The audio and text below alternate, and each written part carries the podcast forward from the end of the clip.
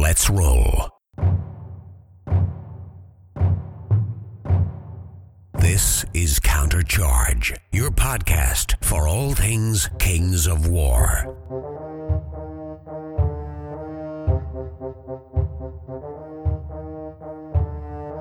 Join your hosts, Mark Zielinski, Jeremy Duval, and Rob Fanouf as they delve into the world of Mantica and bring you in depth coverage of all things Kings of War. Welcome to Countercharge. I'm Mike Atkins. I'm Todd Serpico. I'm Alex Chavez. And I'm Jeremy Duval. And we are back again for another Kings of War Army review and I'm pretty excited. We got a great group of generals and hobbyists to talk about all things Forces of the Abyss. As you guys have listened, this is definitely on one of my short lists as far as uh, a project to be done after my Basileans and it's definitely one of the Almantic armies I'm looking at doing. So I'm excited to sort of, along with you guys, learn a lot about uh, the Forces of the Abyss from um, three players who have been playing them for a long time. So first off, we're going to kind of get to know or re-know some of our panel. And first we have Mike Atkins, and I think Mike, you've been on the show maybe once a while ago, but why don't you go ahead and reintroduce yourself to our audience? Give us a little bit of your origin story, sort of uh, where you live, where you're from. Um, I know you have an event you run, so why don't you kind of take us through all things Mike Atkins? Uh, sure thing. Thanks, Jeremy. Uh, hi, everybody. Uh, my name is Mike. I live in uh, Virginia in the in the Mid Atlantic region. Um, I've been playing Kings of War for three or so years now. I'm, I'm a I'm a Warhammer refugee. Um, I'm originally from Virginia, but uh, I lived in uh, California for about seven years, and then moved back to the East Coast just a, just a couple of years ago, uh, and then started playing more Kings of War tournaments. Uh, as Jeremy mentioned, I do run uh, my own GT. It's called Vanguard GT uh, which is a Kings of War GT and not a Vanguard GT. It's super clear. Maybe maybe we'll play some Vanguard at it uh, one day, but it's um yeah no it's a it's a Kings of War tournament at the end of April here in uh, Fredericksburg, Virginia. Great time. We have it at a private venue. Uh, we serve all the meals on the site. Uh, there's there's space for people to camp. It's super low cost, super first timer friendly. Folks are interested if you're in the Mid Atlantic region or in one of the states you know adjacent to the Mid Atlantic region. Uh, you can check it out on uh, vanguardgt.org coming up at the end of April. Um, would love to see a few more folks from uh, from a little bit wider area come on out. Uh, I'm also the site administrator for Dash 28, dash28.org, uh, which basically means I, I keep the the server running and the and the pages uh, loading and the software up to date uh, and help out the uh, the author the author contributor team with any any technical issues they have uh, so that they can focus on just churning out articles for people to read. Uh, I'm also uh, in the the club the Aristocrats with with Alex and I think I think you guys were actually talking about us on one of your episodes from the Masters about where the name came from. I think Jeremy, you and yes. you and Rob were discussing uh-huh. it. And I kept calling and, and, you guys the Aristocats because I couldn't get that movie out of my brain. Yes, so that's how dare that's, you? How dare you? that's that's super common. We we actually keep joking that we're going to gaslight everybody and and like one year get T-shirts made that say the Aristocats that look exactly like our normal shirts and just start wearing them to tournaments and just insist to everyone that we've always been the Aristocats and we don't know what the hell they're talking about. But the, the, the actual club name, I think you guys didn't quite get it, but you were kind of you were kind of close. You were kind of hitting around what, what it is. It's um it's a reference to a famous dirty joke. That there there is a documentary that was made about it, and it's a documentary like about stand up comics. Um, so it's a joke that like every stand up comic knows, but you'll never hear them tell as part of a set. It's just like a joke that they tell each other after hours when they're drinking. And like the joke itself is not really funny. It's a joke that like you can embellish and personalize and, and improvise on. So like each of them has like their own little version of this dirty joke, and the punchline to it is the aristocrats, right? It's uh, and the punchline is not funny, uh, but that's the name of the movie, and that's the punchline to the joke. Uh, if you if you like, you know, just absolutely filthy, disgusting, perverted jokes, totally check out that uh, that documentary. It's a it's a fun watch.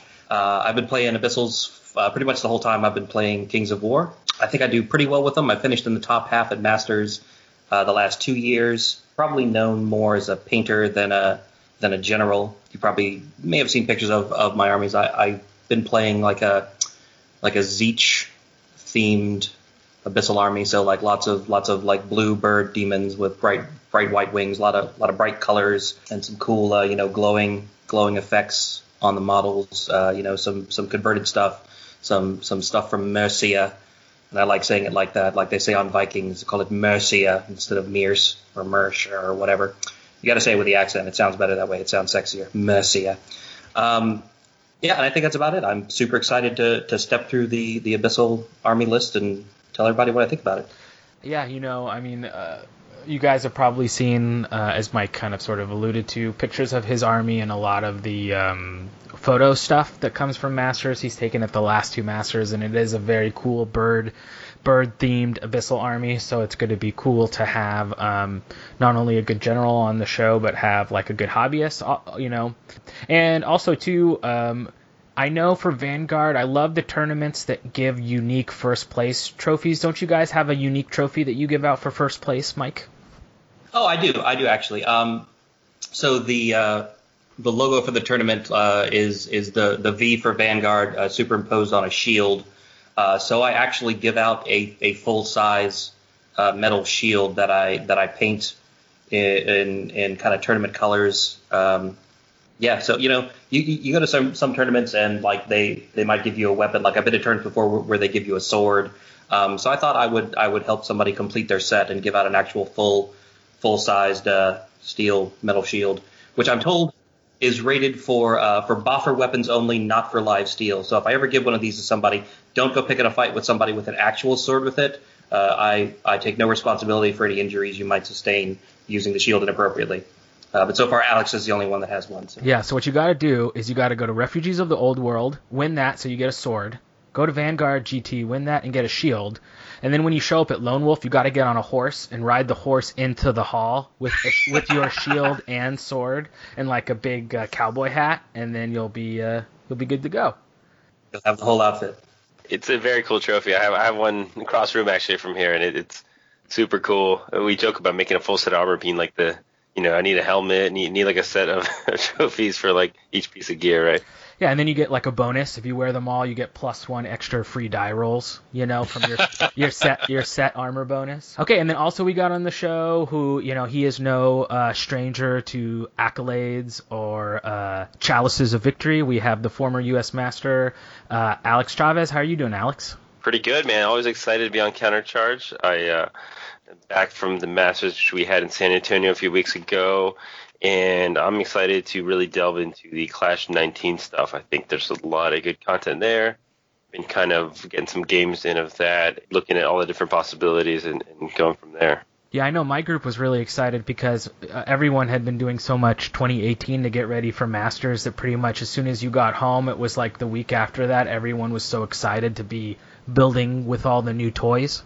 Yeah, exactly. We got like on a three month delay on, on the rest of the world. so like, I feel like we're, we're finally got like the okay to like finally look at it. Like, I know some of our, our team members didn't even look at the book or didn't even buy the book till, you know, they didn't want to get confused and rules and stuff like that, which I, which I do admire. That's a really, uh, you know, good willpower to do that. But, uh, but like I, said, I was excited just to get games in of, of Clash 19 and kind of, you know, check out all the new toys.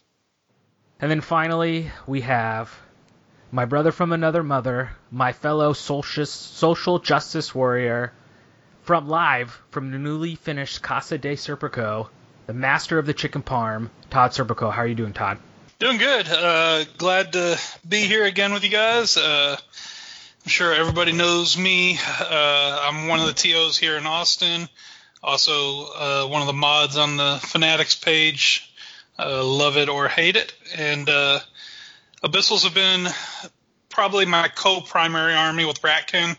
Uh, I probably play a third of the armies in the game, but uh, I've played Abyssals really since this almost since I we first switched over, uh, going back about three years. Uh, and, and them and Ratkin are definitely probably my most played armies, and so I'm happy to be able to be here and be a part of this show. Okay, so before we're going to get into the uh, the nit and gritty, we're going to go through a la you know the normal uh, army list review. We're going to look at all the units. We're going to talk about uh, effectiveness. We'll talk about model options. We'll talk about, um, you know, I like to call them Halo units. Like, what are the units that you, you know, a reason to play the army, a reason not to play the army. We're going to look at all these things. But first, like, imagine that we're in an elevator and you're trying to convince me with your elevator pitch the reason to play Abyssals. Let's start with you, Mike, first. What's your like? What jumps out at you is what you like about the Abyssals, or or what's a reason to play the Abyssals? Sure. So I mean, I uh, I kind of stumbled into playing them because I was planning on making a you know Warhammer Fantasy Demon Army, and then I, I had to change games, and so I just sort of ported over what I'd already kind of planned on on having and, and building uh, to an Abyssal list. And you know, since then I've I've really come to enjoy playing them. They do elite Alpha Strike really well. You know, they they hit hard. They're they're not an army that wants to stand back. Like they they want to get in your face.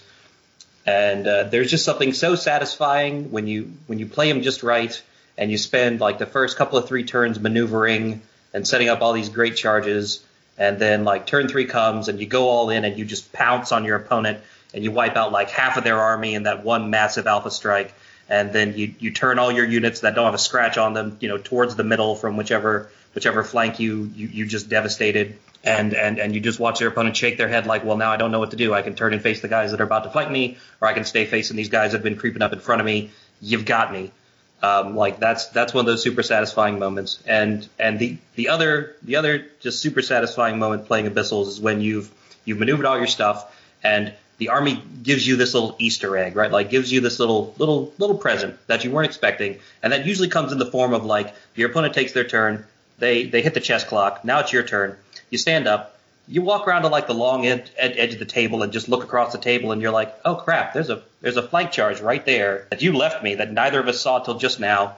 Uh, yeah, I'm I'm, I'm gonna flank that you know horde of infantry with my archfiend and one shot it just out of nowhere, and now he's gonna be in the middle of your lines, and you're not gonna know how to how to handle that, and you know you get to walk back and being like, I'm the best general in this place. That was super cool. I didn't even know that that was there, but there it was on the table you know, those are those are the moments that for me like make make Abyssals worth worth playing. Those like cool, calculated, well maneuvered alpha strikes are, are, are kind of the way I play this army. Cool. What about you, Alex? Yeah, so I definitely agree with a lot Mike said. Um, last year, as uh, Jeremy mentioned, I, I won a tournament called the Masters, so I decided I was to change pace from dwarves and play a bunch of other armies. And as I got to playing and testing, I ended up on Abyssals mainly because they were the exact opposite of Dwarves. They were super fast, they hit super hard, and I ended up having a lot of fun with the army. I think it's a very versatile army. I think there's a lot of tools, and you can play it a bunch of different ways. And I think that is what makes it really rewarding to play. And I really, really enjoyed kind of getting the hang of them. I think overall, would classify them as sort of a glass cannon style army. They hit really hard and you know they hit all at once, but they don't have a lot of hitting staying power. They don't have that toughness to kind of back them up. You know, like I mentioned, you have to be very careful with your movement. You have to be very precise and, and kind of maneuverable. But like you said, when that happens, when all the things click and, and you know you finally you know roll down a flank and, and you know turn towards the middle, it, it's really rewarding. So I think I think that uh, the most thing I enjoyed about Abyssals. The fact that they're just kind of the exact opposite of dwarves, really fast. Cool. And what what about you, Todd? Uh, for me, I mean, a lot of it starts from the modeling side. Just that there's all kinds of great conversions you can do with the army, crazy big monsters, uh, different things that that are just very fun to model and paint. Uh, also, I think they're a very versatile army, like Alex touched on. Uh, I think pretty much other than shooting spam, they can do any style virtually well. Um, but I, I, the two kind of styles I enjoy playing the most are just a, a toolbox kind of army that's got kind of bits and pieces to do a lot of different things, uh, or like very fast, aggressive lists. And I think Abyssals are great at both of those. As we are exploring the list, we'll see some of that, which is there's probably things the Abyssals do well, but they do have like a lot of options, especially I think with some of the new stuff that the CoK 2019 pack has given them. I think you're uh, right, Todd, too, is that there's lots of cool model options for this army. You know, any army that has a lot of big monsters, you can really do it a lot of different ways. So I'm excited to kind of pick your guys' brains as this may be an army that I do in the future to kind of figure out, you know, where good starting points and what may be cool and stuff. So so in our uh, normal army uh, review fashion, we're just going to get right into it. We're going to go through the units. Uh, we're going to talk about again, like I said earlier, competitive wise, uh, fluff model wise, what might be cool. Kind of just touch on our uh, thoughts on the different units. Um, so first up is Mike, and he's going to take us through the flame bearers. So flame bearers are an infantry unit. They come in troops or regiments. Uh, they are speed five, melee five plus, range 4 plus, defense 3 plus. In a troop, they have 8 attacks. In a regiment, they have 10. In a troop, they got 10, 12 nerve. In a regiment, they got 14, 16. Uh, troop costs you 105 points, and a regiment costs you 140.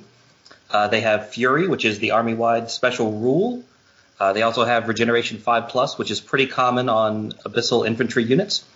Uh, they have Firebolts and Piercing 1. Um, and this is actually a really good unit to start with um, because I think this unit tells you a lot about how abyssals are supposed to be played. Um, there, there is no long-range mass shooting unit in this army. You know, lots of lots of armies have that like basic. You can get a horde of archers or crossbows or something like that unit. Um, this is the closest thing abyssals have, uh, and this unit cannot do that job at all. Um, if you compare them to like a, a regiment of uh, uh, elf kindred archers, the elves cost 10 point more, t- 10 points more, um, but have a 24 inch range uh, and elite, right? And that's the the elf army wide special rule. Um, Fury doesn't really do anything for flame bearers because you kind of don't want them to get into combat, right? Like once they get punched, they can't shoot; they're they're useless. So being able to countercharge, you know, when they're hitting on fives isn't isn't good. So like the army wide special rule doesn't really benefit the flame bearers like it does something like elves. Um, also, you can't take a horde of them, so you don't really get enough attacks to really do that mass shooting. Um, and you know, 18 inches range versus 24 inches range is is kind of a big deal um, because that means that if you get the first turn, there is actually no way for you to get in range to shoot anything uh, on, on the top of turn one, right? Like you you can only walk forward five, and you're still an inch short to hit anything uh, that's that's still standing on the starting line. Um, and you also with with 18 inches of range, you, you can't stay out of range of little like flying units or little fast chaff, you know, that's that's going to come in and punch you and keep you from shooting anyway. So I think I, I, think you know this is this is a nice unit that says like if you want to stand back and shoot at things, Abyssals is not the army for you. That's a tool that they just sort of don't have, or at least th- there there isn't an infantry unit that can do that. So shooting in the in, in, the Abyssal army is more for like clearing chaff out of your way as you're running across the table to beat stuff up, or for cleaning up stuff late game if one of your hammer units bounced off and didn't quite do enough wounds. I don't think flame bearers are, are very good at clearing chaff. Like I don't think that that role is is great on them. I think there there are better tools in the army to do that. They might be okay at cleaning up late game. Like if you can kind of get them where they're going and let them just stand there, since you can take a regiment that's two unit strength, and you you, you kind of have trouble getting unlocks and, and unit strength in, in this list because you kind of want to take big cool monsters and stuff that that uh, you know or, or little fast troops of things. So the fact that they add some unit strength that's okay. The fact that they provide some unlocks, that's okay. There's probably better options in, in, the army if that's your goal though, is unlocking stuff and getting unit strength. So I'd, like I wouldn't recommend flame bearers for that. But they might be okay for like walking up, standing on an objective, and shooting anything that's half dead but still wandering around at the end of the game. Um, whether that's a great use of your points or not, I don't I don't know. I, I don't think a whole lot of people actually uh, use them. So yeah. Um, I think the, the biggest telling thing here is that a, a, regiment of flame bearers costs five points more than an Efreet. So for less points, if you have a hero unlocked, you can get an Efreet, which we'll get to later, I, am sure. But like the Efreet does both of those jobs, the whole like moving up and clearing chaff out of the way and cleaning up stuff late game, way better than than the flame bearers will, in my opinion. Um, in terms of a like directly comparable unit, you don't see a lot of units that only have an 18 inch shooting range. Uh, kind of the only one I could find was the the Naiad uh, Heart Piercers from Trident Realm and Forces of Nature. And Heart Piercers will cost you 20 points more to, to get a regiment than Flame Bearers. They also have Pathfinder and Ensnare, and they regen on four up instead of five. So if you're looking to take a unit that will, you know, move up, do whatever they need to do for the scenario, live, and maybe shoot some things late game. Like Naiad Heart Piercers will do that job so much better for just 20 points more. So I feel like you know Flame Bearers need something to help out. Like they don't have Pathfinder, so they can't march straight to where they're going and then just camp for the game. Uh, they don't have Ensnare, so if something hits them, they're probably going to die. Uh, they regen on a five up, which is okay, but like you know, like points comparison wise, it seems like the Flame Bearers are kind of underpowered for what you're getting for the points compared to other similar units. So I've actually run Flame Bearers. I'm one of those few people, like I said, I've run them in tournaments and outside tournaments, and, and I, think they're okay. I mean, I do agree that they don't seem on paper to be very priced for as damage output if you just look at how much damage they're doing per turn. But they do work well in objective play at, at like you said, moving up and maybe, you know, capturing that counter token that's on a hill, you can kind of move up to and start shooting the rest of the game. Um, I think I found in my playtesting practice that they actually work better if you take a regiment, and specifically take like two regiments. I think two regiments actually work really well together if you like kind of have them side by side, where you kind of reach this sort of you know enough enough mass critical mass of shooting where you can actually point at units and, and expect to do reasonable amount of damage to them, and kind of your opponent has to think twice about it. Yeah, it's going to cost you know double the points, but I think I think they work better that way. Uh, their nerve value and the regeneration is kind of right at this cusp where like your average cav unit that's going to hit them has about a 50-50 chance of breaking them. So they, they are like surprisingly resilient to the sort of random charges. You, you know, your opponent looks at shooter units, usually think they can take them out in one charge. I think it's not always the case with flame bearers. So I have caught some people off guard with that, where they they kind of stall for a turn longer than they need to to get through them. And especially if you have tuners near each other, all of a sudden you can start shooting at stuff and blocking stuff up where, where they kind of get really annoying for your opponent. So um, I, I, do agree with the toolbox approach. I'm a huge fan and, and big fan of, of units that fulfill multiple roles. So you know, if you're looking for scoring units that do damage, I think that these guys definitely have that, you know, have that job on lockdown, especially, you know, in a unique way in this list. You don't really have anything else that can do the same role as them. Yeah, I think I'm kind of in the middle of uh, uh, Alex and Mike. Uh, I've never actually run flame bearers myself. They just don't fit. They haven't fit the lists I've built. Um, I've seen others use them. I see the benefit to them in certain builds, and and I do think it's a very fair point that that uh, Alex pointed out that yeah, uh, you know, and Efreet uh, may be more points efficient at just damage output, but with flame bearers you're getting uh, objective holding units, and and that's a big thing. Um, and, and, it does make a difference and is worth those points uh, in the right list, but uh, they don't necessarily fit my playstyle. Uh, I like the comparison with the heart piercers, and and the thing there, the heart piercers didn't see a lot of play either until CoK 19. You're starting to see them because they got the formation where they can move and shoot, and I think something like that would make the flame bearers more of a uh, something that would be an option for me to consider, where, where you could actually move and shoot without penalty. Um, who knows? Maybe in the future we'll see something like that. In their current form, that haven't quite, quite fit my list, but I, I, do think they're they're not a terrible unit. They're, they they fit certain builds. Yeah, I think on the surface, to me, these read as kind of like what Alex was talking about, which is here's a unit that I have that can move up, sit on an objective, and still have something to do for the rest of the game. The only thing that sort of I begin to think about that is that 140 points is on like the higher side, right, for a unit for sitting on an objective. But um, I will definitely say the 14-16 defense three with regen, having been playing a lot of Basilea lately, which is what the Phoenix is, as re, you know, uh, uh, a similar stat line is that uh, often it is more durable than what people think. They just think that defense three they're gonna pound through it. But interesting unit definitely something that comes when inherent piercing for shooting is always nice. I know some people love them or hate them, but I don't. I, I dig the Mantic models for these little dudes. I think they're fun, uh, characterful models. Uh, when you've run them, um, Alex, what models have you used for flame bearers? Yeah, I have the Mantic models. Yeah, I think I think they're good. I mean, I, I agree with you. I think they're like, you know, they're they're sort of a cool. I think fluffy, you know, demon throwing a fireball kind of model. And it's, it's it's a flame bearer. He's a guy throwing a flame at you. You know, you get exactly what you expect on the label, right? Okay, well, next on the list we have the Fleshlings. Well, I'm happy to be reading these because I love Fleshlings. Uh, Fleshlings come in troops, regiments, and hordes.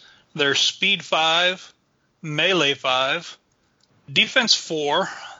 Uh, they do have an option to drop the uh, shields for two handed weapons uh, to gain crushing strength. You uh, get 10 attacks in a troop, 12 in a regiment, 25 in a horde, uh, with nerves of 10 12, 14 16 for the regiment, and 21 23 on the horde. Uh, they cost 65 for a troop, 90 in a regiment, and 150 for a horde. Uh, and the only special rule is the Army Special Rule Fury. I see these guys like better goblin rabble. They don't have the yellow bellied. Uh, can take up space. They can hold objectives. They can get in the way, slow down a flank, chaff up for things you don't want to be hit yet. Um, they're just kind of do everything units, and I love them. They're good. Yeah, I mean, there's no doubt that they're they're at a price point where they're pretty cheap for a regiment. I mean, one of the cheaper you know units in the game that you can actually get unlocks for. You know, I think um, compare them to Goblin Rabble's a good one. I think look at Ratkin regiments as well, the Regiment of Warriors. They're I think the same points, but you get more nerve here. So um, you know they're definitely a good buy. I think as far as units that you want to unlock stuff. If you're looking for unlocks, that there should be your first thing you should be looking at. And you know realistically, they're not going to do much in your game as far as your battle plan goes. You're gonna they're gonna sit in an objective maybe, and that that might be enough to win the game for you. But they're, they're definitely useful for that role. I think they they have specialized themselves in that you know cheap bodies role, and they do that well for sure. Yeah, and, for me, when when the big toys cost so much, it's good to be able to put down some uh, some more cost efficient uh, nerve um, that can go out and survive and hold an objective if you need, uh, which these guys do. And you know, like for me, I, I, I don't ever really consider the crushing strength upgrade. I'm not expecting damage from these. I have other units to do damage. They're they're there to sit there with defense four and decent nerve and just hold spots, and uh, they do that job really well. Yeah, so I I think I have different feelings about them than, uh, than than you guys. I think this is one of those instances where the like they are they are the middle of the road infantry option, right? They're they're like the Goldilocks infantry option in the list, right? Like you have uh, you have Larva, which can tar pit better. Uh, and you've got lower abyssals with uh, regen, and that can counterpunch better than them, uh, hitting on you know fours, whereas the fleshlings hit on five. But you know, you like you said, Todd, you, you don't expect them to do any damage. So I feel like for the for the points, the points are better spent on the more specialized units here. Like if you want uh, if you want a tar pit that's not going anywhere, you should take larva. If you want an anvil that'll counterpunch, you should probably take lower abyssals. Like them for me, they're they're just kind of lukewarm. Um, and if I'm playing an army full of demons, why do I want to put a bunch of humans in the list? Um, it, you know, in terms of, of comparing them to other units, like yeah, Ratkin uh, Warrior Horde, I think costs uh, I think they cost five points less than a Ratkin Warrior Horde, uh, which is speed six uh, and gets rallying, uh, but does have a little bit less nerve. They do cost the same as uh, Abyssal Dwarf Slave Orcs, which have one less nerve, but also have Crushing Strength one and Vicious without having to drop um, their defense down. But you know, going from defense four to defense three isn't really that big a deal in this game. I feel like if your defense is four, it might as well be two because anything serious that hits you is going to reduce that to twos anyway. See, I just I feel. I mean, I guess if you're trying to get a bunch of cheap bodies.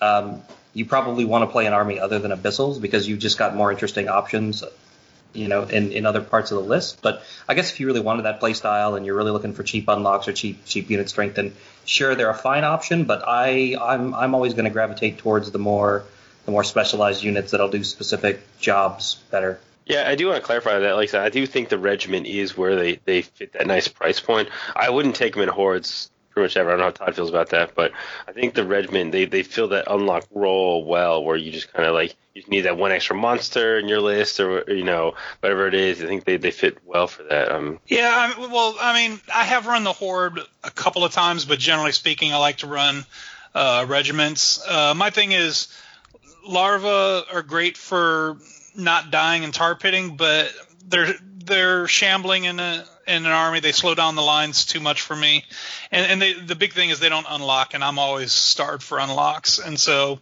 I really never have room for larva in my list. And lower abyssals, they're okay. I run them occasionally. I use them today in an event, but uh, anytime I can, I'll take guard over lowers. Uh, I, I, really love to play checkerboard infantry, though. Uh, a lot of my builds with abyssals, I'll uh, I'll run an infantry corps. I'll run anywhere from two to four fleshling regiments with two to three abyssal guard regiments behind them, and then I have my elite fast stuff out on the flanks, and and my infantry can hold, move up, hold objectives, while my other stuff moves around flanks, threatens, exerts pressure, um, and that, that that's kind of play style I, I, I enjoy, and fleshlings work great with it. And when you look at it, 14, 16, defense four for 90 points with fury so basically, you know, it's dash 16 and melee. For points wise, in a list that where you're trying to get the unlocks for those big monsters, it seems like the regiment is the size or is the, the the points for like net net value in the list is probably the sweet spot for these guys. Fleshlings too, like when I'm thinking like fluff and modeling wise, this is one of the abyssal units I think is like a really great idea. I mean, it's a, a really kind of uh, fertile soil to build a unit. Like you could have the humans who are like flagellating themselves or they're worshiping the dark gods or whatever or you could have like little like little demons running around so it definitely seems like the fleshlings is a unit that you could go a lot of different ways model wise yeah, uh, one of those units that don't have a Mantic model, and so there, there's a lot of things you can do model wise with them. Uh, the Fireforge Cultists kit is a really great kit uh, with a lot of character that I've seen a lot of people use. Uh, I've been running I, I, a lot of my army is you know GW big monsters and such, and so I've been using the uh, Kairic acolytes, which really fit kind of that Tzeentch Lord of Change kind of vibe. Um, they're great. Uh, I've seen people use uh, different ghoul, um, undead, slavering kind of uh, creatures for them. Uh, there's a lot of things you can you can go for for fleshlings. A lot of modeling opportunities. Yeah, I was thinking one of the builds I was doing of doing like, you know, succubi or whatever, you could have like courtesans or like you could do, you know, of these sort of debauchery uh, people given over to their deepest, darkest secrets. You know, that's what my mind thinks about all the time, you know, but I have lots of problems. So, okay, well, next on the list we have uh, definitely a sort of, I wouldn't say n- notorious, but definitely something you're probably going to see in almost every Abyssal list, I would think, which are the gargoyles. Yeah, I'll, I'll talk about gargoyles. Um, so I think, as everyone already knows and seen, they're, they're an infantry troop. That's the only option they have, and they're speed 10 flying. They are cost 80 points. They have regeneration 3 plus, which is fantastic, and their defense 3, 8 attacks, melee 4, and their nerve with the Clash of Kings is 810. Um, so, you know, there's a lot to say about gargoyles. I think I think with the change of Clash of Kings, you know, 19 and it happened in 18 as well, right? So it's nothing new for us here, but um, I think they're they're priced about right um, when, when, you look at them now. They, they definitely die to you know a stiff breeze, but you know it's it's it's about using them effectively for for chaffing your opponent, and they they do chaff better than basically everything in the game just because they have so much speed for such a little point value. Um, I don't think gargoyles are necessarily a must include in your army. I think it just depends on whether you're a chaff guy or if you're not a chaff guy. I don't think everyone has to be a chaff. You know, I'm, I'm personally not a chaff guy. I don't ask other people. Todd, are you are you a chaff guy? Todd, do you tend to use these guys?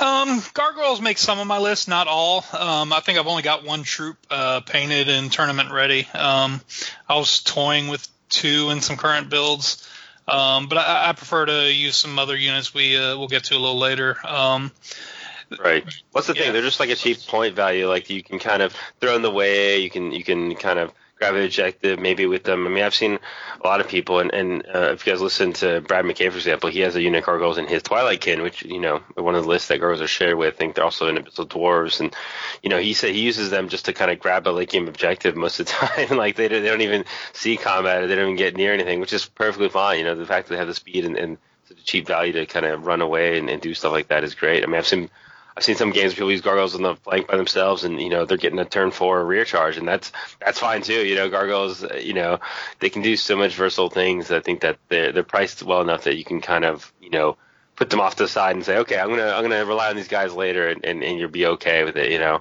whether they're chaffing a super expensive horde or they're just kind of getting in the way. They're definitely a good good value, I think overall. They're obviously like the the premier chaff in the game. Maybe you know the Beast Pack might be up there close to them, but you know, points efficiency wise, they're they are the best chaff. Uh, but you know, for me, they're not a must include because there's so many other speed options. Uh, you can really put enough speed on the table that you don't almost don't need chaff at times. If it's something that you need in your list, they're they do it better than anybody. Yeah, they cost they cost ten points less than herd harpies, which are basically a mirror unit, except the herd harpies didn't um, get their nerve nerfed, but they also don't have regen. So yeah, like points efficiency wise, they're they're great. Uh, I love them. I usually take two. I like using them to screen other flying hammer units uh, because they can they can keep they can keep up with you know like a tortured soul unit or an archfiend easily and stay right in front of them so you can you can move those units up aggressively without having to worry about people uh, charging them. They tend to get shot to death uh, pretty early on by anybody with shooting wisely. Uh, but then you know I I use them to provide cover to the more important fragile units behind them so that they they get into combat. So you know if if they die uh, taking shots uh, instead of like my my tortured soul hammer, hammers, then they've they've done their job because then the tortured soul hammers are, are going in fresh. And yeah, if if people make the mistake of not shooting them, or if they somehow you know fail to kill them with shooting in one turn because their nerve is just so low, uh, you know three up three up regen will will take pretty much all the wounds back off of them, and they're good at hunting. Uh, you know, war machines on their own. If somebody's got an archer horde that's that's defense four, they can pretty reliably put a wound on an archer horde. Um, they can't reliably do things like ground dragons or anything like defense five that's that you want them to get in the way of it and ground. But uh, like anything defense four, like they got eight attacks on fours uh, with vicious, they'll pretty reliably put a wound on something to keep it from shooting back at you.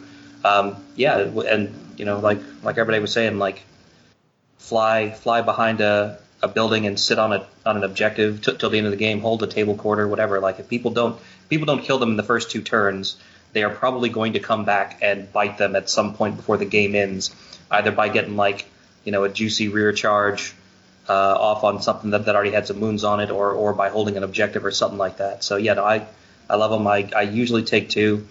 Um, I think if I didn't want to play an army with gargoyles in it, I, I would probably pick a different different army. You know, they they they kind of sum up the uh, fast glass cannon kind of kind of thing, right? They're small, fast, maneuverable kind of fragile.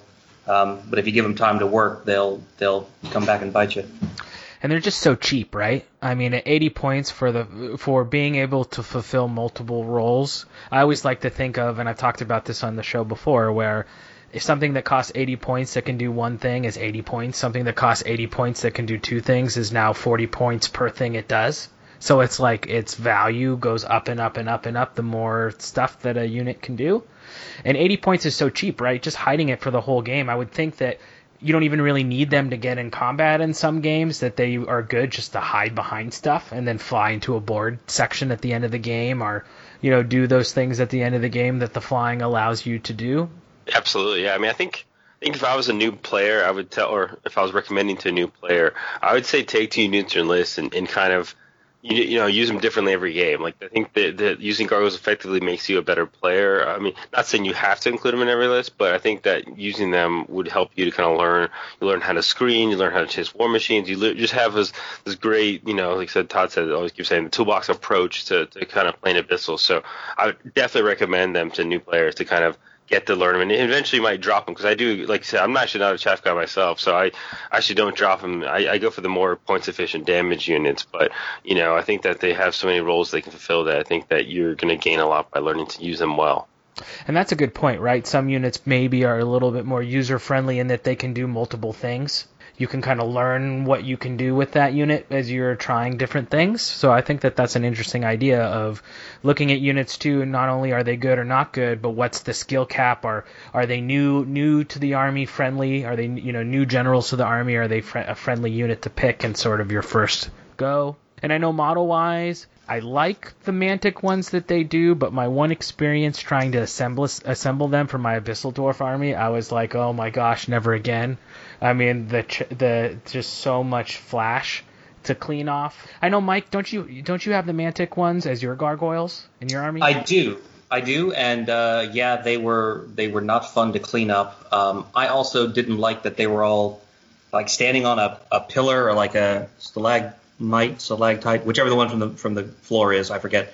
Um, yeah, they're they're all like perched on something with with one foot, and I didn't like that look at all. So I actually went through and clipped them all off of that and put them on pins instead.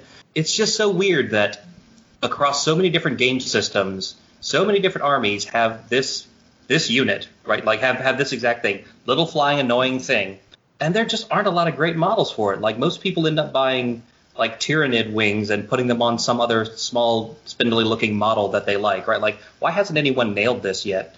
You know, I mean, it's been 20 years of, of people playing games with these kinds of, you know, at least playing games with, with these exact kind of units in them. But I, I can't think of like one solid one that, that goes together well and looks good and, you know, whatever. So, so hey, anybody out there in the gaming industry that's listening, make some solid, like good-looking harpy or gargoyle models, and just market them as generic to anybody that plays any war games, and you'll you'll you'll, you'll have a winner.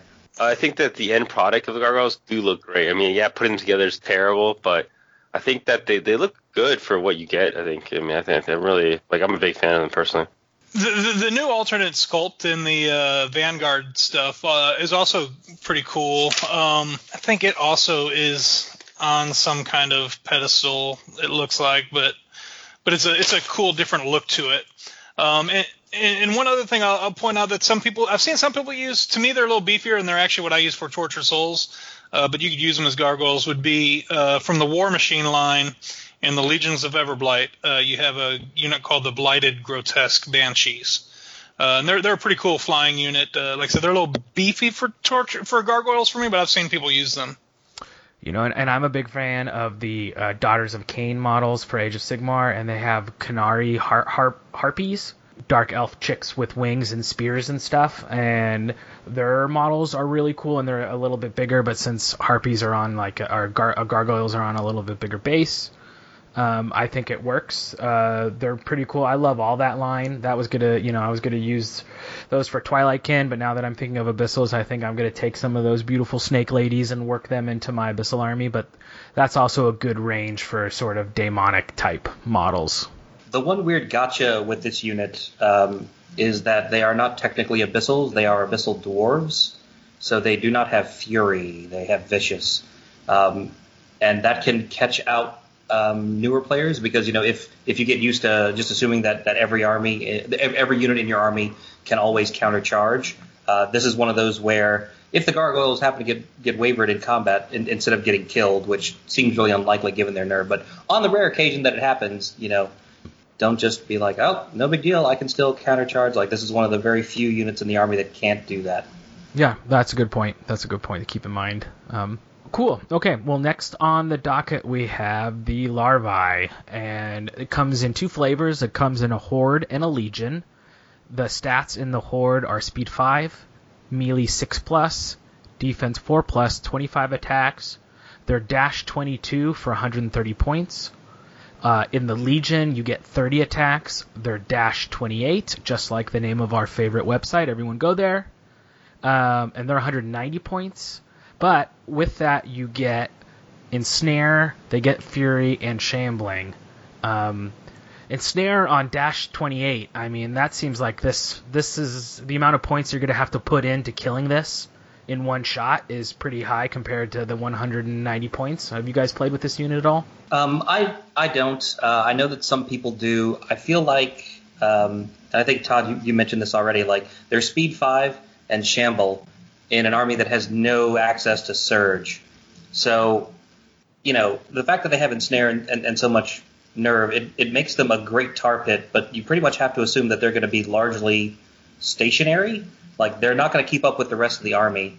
Um, so if if you're playing a scenario where that's okay, and you need somebody to sit back and like play defense, like uh, occupy, right? Like you want a unit to park on your your objective in your deployment zone that's worth two points to your opponent, uh, then yeah, ha- having larva is good for that. Or if you're playing uh, control and you want something to hold the, the center square or whatever, or uh, you know there's there's a close objective you can walk on and stand still for for the rest of the game. Like yeah, okay, they make sense and they fill that role pretty well. Uh, but I think it's just it's really list dependent and it's really playstyle dependent. Like you could take them or, or or you could try to fill that role with with something else. Um, you know, in terms of comparing them to other units, they, they cost the same as a zombie legion uh, or as a night struck or a scarecrow legion in the legion size. Um, and they all have, or at least the, the zombies have the same amount of nerve. The scarecrows, I think, have one less nerve. Um, but both zombies and scarecrows have like 10 more attacks. Um, but they don't have ensnare.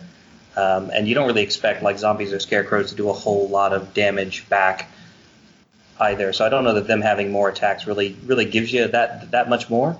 Um, so yeah, that's I think that's kind of how I feel about them. If if you have a list that that wants an element that's going to stand still and never die, uh, then then larvae are good. But if you are playing invade, you have wasted your points. Um, I'm sure there's a couple other scenarios where like they will not contribute at all. So like they're they're kind of situational. They, they, just don't fit for me. Um, the, where the one place I've seen them used the most and where they are actually outstanding was in being that tar pit front for a uh, the the Chroneas Efreet spam breath stuff, and I've seen players use that really well. Uh, I'm the player who never used Chroneas until CoK 19, and so they just they that being that slow, um, they just don't fit my style uh, for my list. Yeah, I agree with all the thoughts so far. I mean, I think that you definitely need a, a very specific play style. I mean, even the, the kind of I talked about earlier, a couple units of flame bearers work pretty well with larva. Maybe if you kind of, you know, have them parts on a hill and have some larva kind of in your middle from the core of your line, that works well. But again, I mean, the, my, my biggest problem with them is that melee six up. I mean, that's that's just terrible. I mean, like no matter how you slice it, I mean, even zombies have a melee five up. Like they at least do something in combat. These guys just do zero output. So I don't know, man. It's it's too specialized a role for me to like be useful. I mean, if you had higher speed, then they could at least like get in the way. But you know, they're they're slow and, and they don't do any damage. And, and you know, I th- I learned that lesson a lot with dwarves. I mean, if you're gonna give up um, your speed and you're gonna give up like your your ability to do damage, I mean, yeah, they're tough enough, but you're just not gonna threaten enough in the game to actually win. You know, I don't think. But um, again, you need like to kind of build the whole list around them if you're gonna take them. And the one thing nice, the one thing that's nice about the zombies too is that even if you never surge them, you always have the threat of surge. And 80 attacks is a lot different than 40 attacks on fives. You know, of getting somewhere. And with this, with without the threat of being surged, it doesn't make them quite with that speed five. You know, zombies are speed five too, but the ability to surge makes that speed speed five a little bit more dynamic. Oh, zombies will, will mess you up. If you if you understand the zombies, they will destroy you. Yeah, I mean, I, I love nothing more than seeing zombies kill stuff. I mean, these guys just can't do it. So it's a, my biggest problem is that they just they just never do damage. And, and like on principle, maybe alone, I just don't take units that don't do damage. Like I just think that that's kind of just not going to work for you as a long term strategy. Well, I, have seen I've seen them work amazing in, in lists. Uh, Jeff Swan took them all the time. Uh, but but what you do, like I said, you know, you, you move them up. You don't you don't care about wounds because you're not even going to countercharge. You're going to park them in woods or behind a fence and uh, just sit there, and you're not even going to countercharge. So people are minus two coming in at you. Meanwhile, Chroneas is firing over you, and, and the are dancing around you, putting on the wounds. Uh, but that, that's one thing where with uh, the change to Chroneas that we'll come to a little later, uh, I, I, think CoK 19 kind of kills any role in the army for larva to me. Maybe someone can prove me wrong, but I just don't think they fit anything that the army does at this point. Yeah, I think that's probably true. I think I think John Vanas did use them in his master's list, um, and I think he, he kind of used them the the way we've been talking about, like pointed it pointed at something relevant to the scenario. Assume it'll get there by the end of the game. Otherwise, don't don't expect it to do anything else. Um, which I think is kind of a shame because I feel like the modeling options here are kind of fun, right? Because you have you have this huge legion base where like the description's kind of vague. You could just make any kind of just bloody, messy horror show looking thing you wanted to on it, like like worms or or eviscerated corpses or like all kinds of like torture scenes, like whatever, right? You could you could kind of go nuts with it and say, "Yep, those are abyssal larvae. They're just disgusting little little monstery things." Um, but yeah, no, nobody takes them. It's kind of a shame. Yeah, yeah. Modeling wise, I wish I could remember who did it so I could give them credit here on the cast. But someone uh, within the last year did a, a, great unit of them where he they kind of rolled out the snakes like you see a lot of people do for the bloodworms, but uh, attached like zombie and ghoul heads to them is these sort of larval demonic creatures coming up, and it, it, was a really great unit. Cool. Okay. Well, moving right along. Next on the list we have are the lower abyssals. Uh, yeah, lower abyssal. So uh, they are an infantry unit. Uh, you can take a troop, a regiment, or a horde. Uh, they are speed five. They are melee four. They are defense four. And a troop, they have ten attacks. In a regiment, they have twelve. And in a horde, they have twenty-five. Uh, the troops Nerve is 10-12, the regiment is 14-16, and the horde is 21-23. A troop will cost you 85 points, a regiment will cost you 120, and a horde will cost you a nice even around 200 points. Uh, they have Fury and uh, Regen 5 up, which again you see on most proper uh, abyssal infantry units. Uh, and you have the option to exchange their shields for two-handed weapons, like you do on a lot of units, which uh, lowers the defense to three but gives them uh, crushing strength one. Um, so I usually take a horde of these, and uh, I like them. They're a, they're a good anvil unit that'll counterpunch well. Um, they're good for unlocks. They're good for providing you some unit strength. Uh, they're they're good at you know carrying tokens for things like push or sitting on objectives. Uh, I pretty much always take the the crushing strength one upgrade because again, like I don't think there's that much difference between defense three and defense four in this game. Anything that hits you that's gonna that that's a serious hammer is gonna be crushing two or you know crushing one thunderous one anyway. Um, and the regen five up will make up that difference over a couple of turns anyway. Like the, the fact that they have regen and a and, and a nerve of 21 23 as as a horde is is really what gives them staying power, not not having defense four over three. Um, and having fury, I think, also helps them because again, like the kind of the role these these guys end up filling in, in my list is like an anvil that can still counterpunch. Um, I will usually keep a harbinger with the bane chant loot around them to inspire them and cast Bane Chant on them. So so when they do counterpunch, they're they're counterpunching at uh, crushing strength two. Um, I, I find they they hold up pretty well. Um, when you compare them to other like similar units, um, they cost the same as uh, a horde of undead revenants, which are fearless and have a little bit more nerve. I don't think the fearless thing matters all that much because again uh, they have fury. Um, I think the revenants are defense five, um, but the revenants uh, don't have regen. So I think those two things kind of balance out. So I think you know they're they're kind of comparable to uh, to revenants, except they're they're not shambling, so you can march with them. If you compare them to something a little more mundane, like I think League of Rhordia has a city militia that costs like 35 points less, but has uh, less nerve and doesn't have regen or fury. Uh, so like the 35 point trade off there is kind of not not worth it. Like I would rather have regen and, and, and fury than, than 35 points. So I think like uh, points wise compared to other like light infantry hordes, they're they're pretty good. They're they're pretty well costed, um, and I usually put them you know like right right in the middle of the board and, and let them be that that threat that's kind of slowly moving up the middle of the table while the the faster stuff um, does its thing on the flanks. They're they're they're that that kind of ever present counter charge or, or flank charge threat in the middle if you if, if you turn to face to face a flank.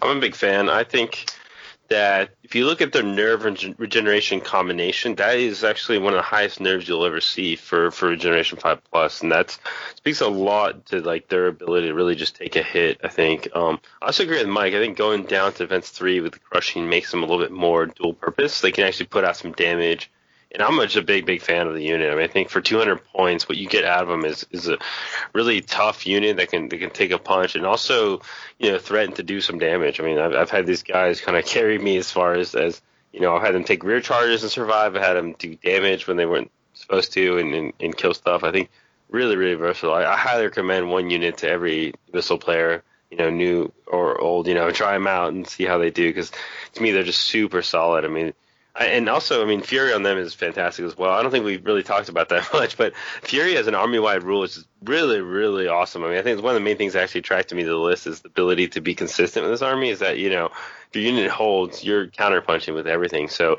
this is epitome of a unit that you know wants to get charged, wants to take some damage, wants to regenerate it, and then come back with Fury and hit you back with, with crushing. You know, doing some wounds back. You know, they, there's really can outgrind you. I mean, I've had couple games this past Masters where I they, they were my MVP. They kind of outground, you know, or outgrind, I should say, like people that, that were, you know, able to kind of try to charge them, and, and they just do that so well.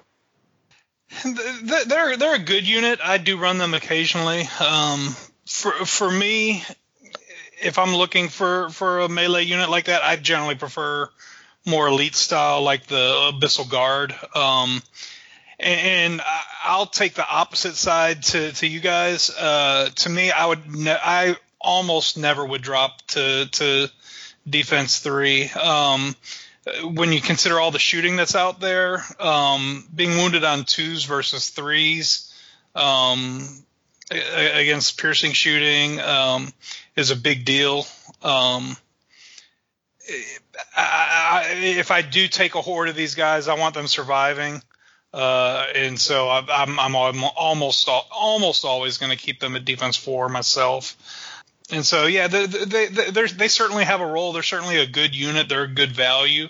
Um, I tend to build my lists differently and, and prefer the, the better, more specialized units than these guys. Yeah, they, they are sort of jack of all trades, and I think I think what you said speaks a lot. Like if, if they're getting shot, you know, it depends what's in the rest of your list. I mean, I've I've built most of my Abyssal lists where if my opponent shoots my lower Abyssals, I'm I'm like, you know, I'm secretly inside like cheering. I'm like, hell yeah, like that's awesome. So you know, if I can lower the defense and entice them to shoot them a little more, like I'm I'm excited, right? So like it just depends on what else is in your list that you know whether you want to reduce that or not. But because I do agree that it does make them a lot weaker versus shooting. Yeah, I feel yeah, I kind of feel the same way as Alex. If if in the first half of the game, you know, if if somebody is pointing all their shooting at my lower abyssals, I'm I'm trying to maintain my poker face, right? Because like a smart opponent is going to get rid of all of my fast stuff. You know, first first they're going to shoot the gargoyles to death or the hellhounds or something like that. Then they're going to worry about the afrits that are in their face breathing on them. Then they're going to worry about the hammers that are about to hit them. Um, if they're shooting at lower abyssal, they're not killing any of that stuff that's that's really about to smack them in like one turn and do damage.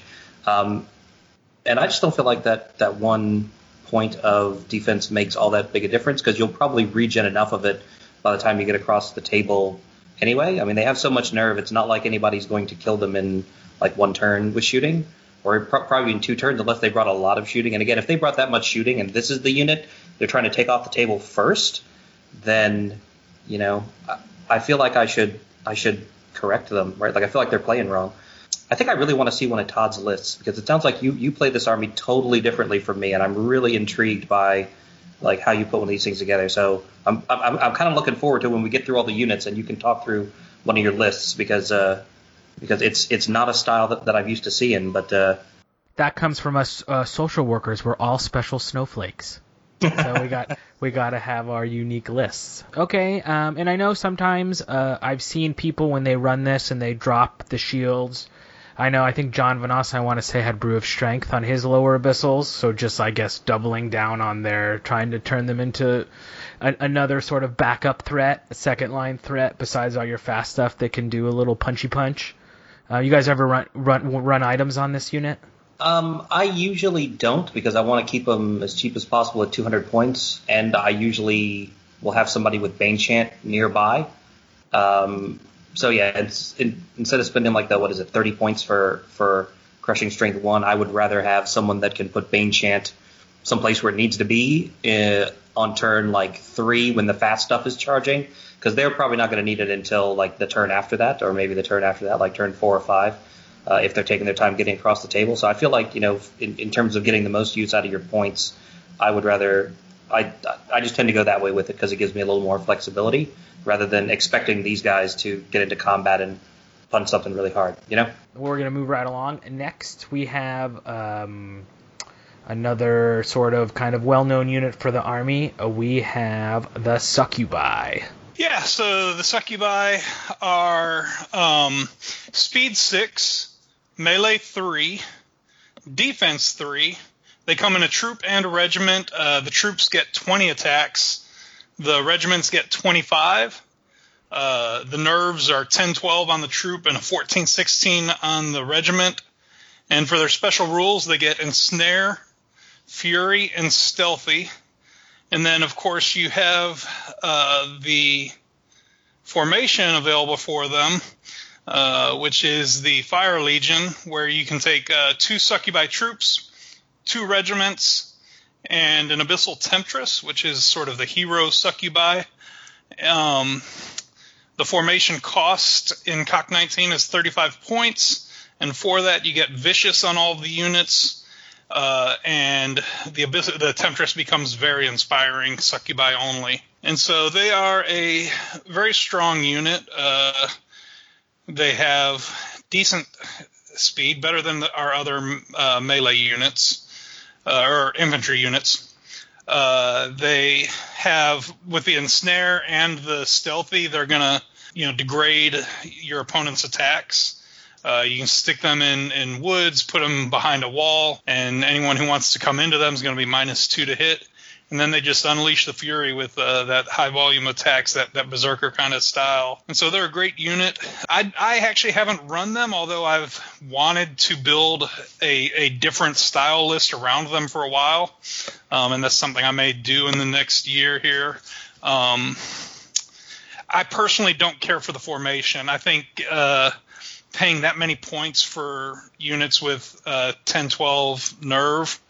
Uh, I, I just I don't I'm not comfortable with that, and then paying more points leaning into that further with uh, the formation costs. It's not something I see value in uh, personally. Uh, but but as far as the the regiments of them go, they are they're awesome. They're great. Yeah, I think I think I agree with you about the the formation. I think the like you say the troops are just too brittle. You know, if it was if it was three regiments of succubi, maybe, but then then you're running a really seriously in, infantry heavy list. So yeah, I think I I think I'd leave the formation.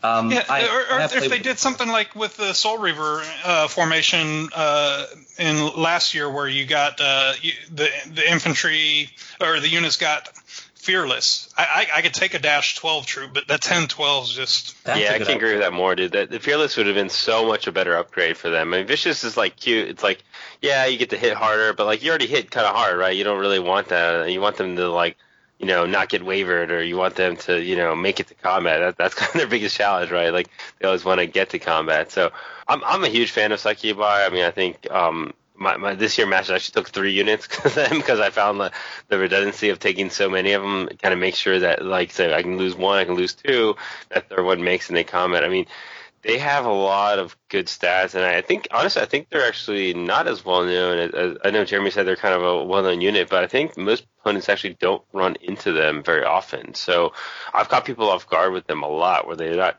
they're just not used to handling that that much attack in a regiment base, right? Like it's just a lot of damage that that comes out of them. Um, you know, I think that they're a really good answer to a lot of the, you know, I, I call them the trash builds that you see, like the, the list that want to spam a lot of, of kind of hordes of stuff, the goblin, ratkin, and, and stuff that you'll you'll run into. Like they can just mow through things so quickly that it's a very unique option in the list that, that you know damage output wise can can do really good damage. Um, one of the problems with them I think is that they don't they can't deal with defense, the high defense very well, right? They they have no crushing what to speak of, and yeah, you can give them brute strength and stuff, but that makes them really pricey, and I don't know if that's really the way to go with them. It just just kind of depends on what you're looking for as far as your list, whether you want a very very elite list or, or something that you know has more options. Yeah, I agree. I, I used to run one regiment of them uh, with with brew of strength, um, and that, that was kind of pricey, and I eventually dropped them. They're I think they're they're really good in infantry based lists, and and especially like like Alex was saying, like they're the they're the uh, trash collector unit, you know uh, 25 attacks and on threes.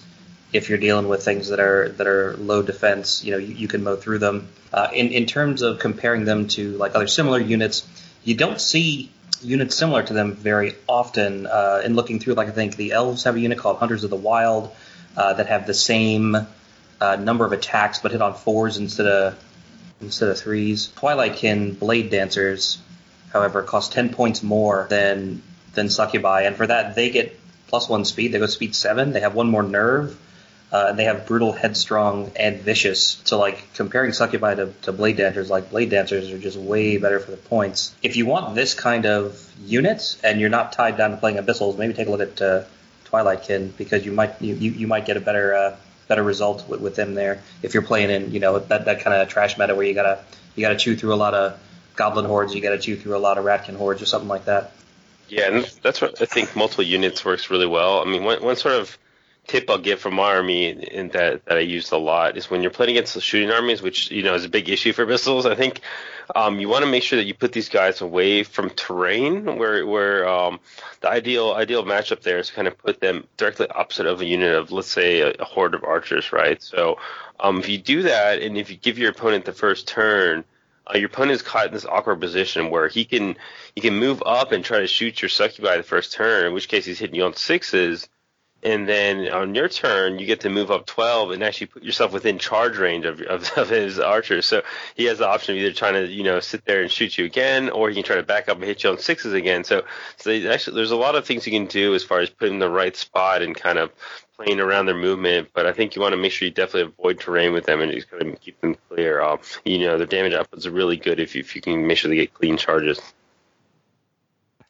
Hey, I'll come back and just toot their their their horn a little bit more. Uh, I, I, I kind of disagree with, with Mike's comments a, a bit here. Um, about looking for something else or going towards blade dancers uh, or kin if you want to run that style list succubi are great they can they're they're game winners uh, probably still the most successful uh, run by any abyssals player uh, was uh, used one to two regiments of them constantly uh, jeff swan the first year and a half or so there um, his lists were all built around succubi um, they're they're amazing units. They they do get underestimated a lot, and that that ensnare means a lot.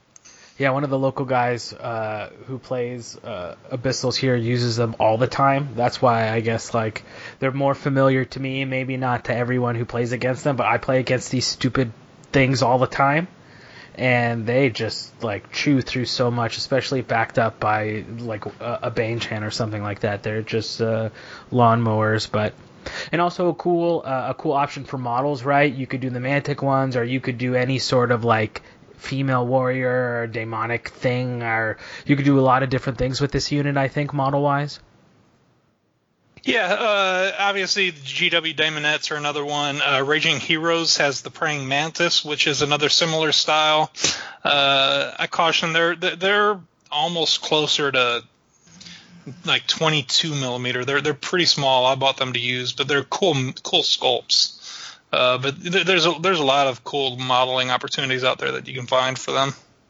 Yeah, I bought the uh, Raging Heroes uh, Mantis elves or whatever they were called as well, specifically to use the succubi. Uh, and like the resin is just so tiny, like and and difficult to glue together. Like after our, I, I think I assembled like maybe four of them and then gave up because it was just taking so long to get, to get them together because they were just so spindly. But they would be really cool looking if somebody put the put the time into it. Yeah, Raging Heroes is one of those companies. You know, uh, I'm using their Angels for my Alohi, and like anything smaller size, and they're small, right? They're supposed they're supposed to be large infantry, but they are on the smaller side. I find anything that's the regular infantry size on that company is just so hard to deal with. That it's like you spend all like I remember one time I was heating and trying to bend a sword back and like spent an hour and 15 minutes assembling a model only to have it break on the last three seconds of where I was almost fully straight and I should have just left it and then it breaks. Uh, so uh, really cool company design wise, but they are uh, a level. You got to be prepared for the the level of hobby that it's going to take to assemble those. But still, still pretty cool models. Okay, so next on the list we have the Abyssal Guard. Yes, Abyssal Guard. They are an infantry troop as well. They have a troop and regiment options: speed five, melee three, defense five, the troops have 10 attacks, regiment has 12. And the nerve on the regiment, which I think you'll see most often, is 15 17 at 160 points with the famous Fury Regeneration combination. So Regeneration 5 plus on them as well. And now they have the option as well, which they can drop their defense down to 4 for an extra crushing. Um, I think that option is fine um, if you want to take it. I, think you can or, or, don't. You know, you can take it or not take it. I think either one is perfectly viable. Um, they're, they're, a good regiment. I think overall they, they do. They're the, probably the most balanced unit in the army. They have you know the right nerve combination, the right defense and attack. Where they're they're actually melee three, which is actually you know less common you would think in this list. Um, most lists actually hits on melee four up, so the more you look at it, but um, yeah, I mean, I think that they definitely are a good mixed bag. I used to use them quite a bit as a regiment, um, uh, kind of in lower point values when I, when I learned, actually played quite a bit of like 1200, 1500 points of abyssals, and I used there, I used couple of regiments quite a bit. Um, as it got to the bigger points, I ended up kind of leaning more to the lower abyssals, which I think are just have a little more value in the horde size um, versus the regiment. But I mean, for, for if you're if you're looking to kind of skim points and get more drops on the table, I think that the, the regiments guard do it very well. On the like, like I said, they they do fit that role of, of sort of a medium unit that your opponent has to deal with. Um, it really does depend on what you're fighting against. You know, it's it's that package of regeneration. If they can't deal with that nerve regeneration combo, again, you're gonna be healing all those wounds back and, and really kind of getting the most of your opponent. So if you can spread them out and kind of get in that play style where, where you're, you know, using a lot of units, I think it would really, really shine. Um, kind of curious to hear what you guys think about them. I think Todd and I have a very different opinion of this unit. I think we've had this discussion in the Abyssal group uh, before as well. I I think they're kind of, eh. You know, uh, I I think you kind of hit the nail on the head with it, Alex, when you said like they're they're the balanced unit, and I think for me that that makes them uninteresting because they're not they're not really good enough at any one thing. Uh, in my opinion, for my style of lists, I can understand how somebody's playing like uh, an infantry style list, having these guys to you know come in and like like stand back a little bit and come in and flank something uh, makes sense. Um, but that's just not the style that I play, and so for me, like I want a more reliable anvil that'll counterpunch to the front well, and I think lower abyssals do that better because they got more attacks. And you know when you when you do the the points comparisons to to similar units in other armies, they they tend to come out on the on the losing end. They so they feel a little overcosted to me. Like Elf Palace Guard and Ken Reaper Guard cost ten points less and are are one faster. Like they're they're moving six instead of five, and they're either elite or vicious, which I think helps their their damage output a lot. So like for for me, I I don't know. I just feel like uh, even when you compare them to something like uh, Basilian Paladin Foot Guard, which also co- counts uh, costs ten points less. You know, Basilian Paladin Foot Guard have Headstrong, uh, while while Abyssal Guard have Fury. So those are two abilities that kind of do the same thing.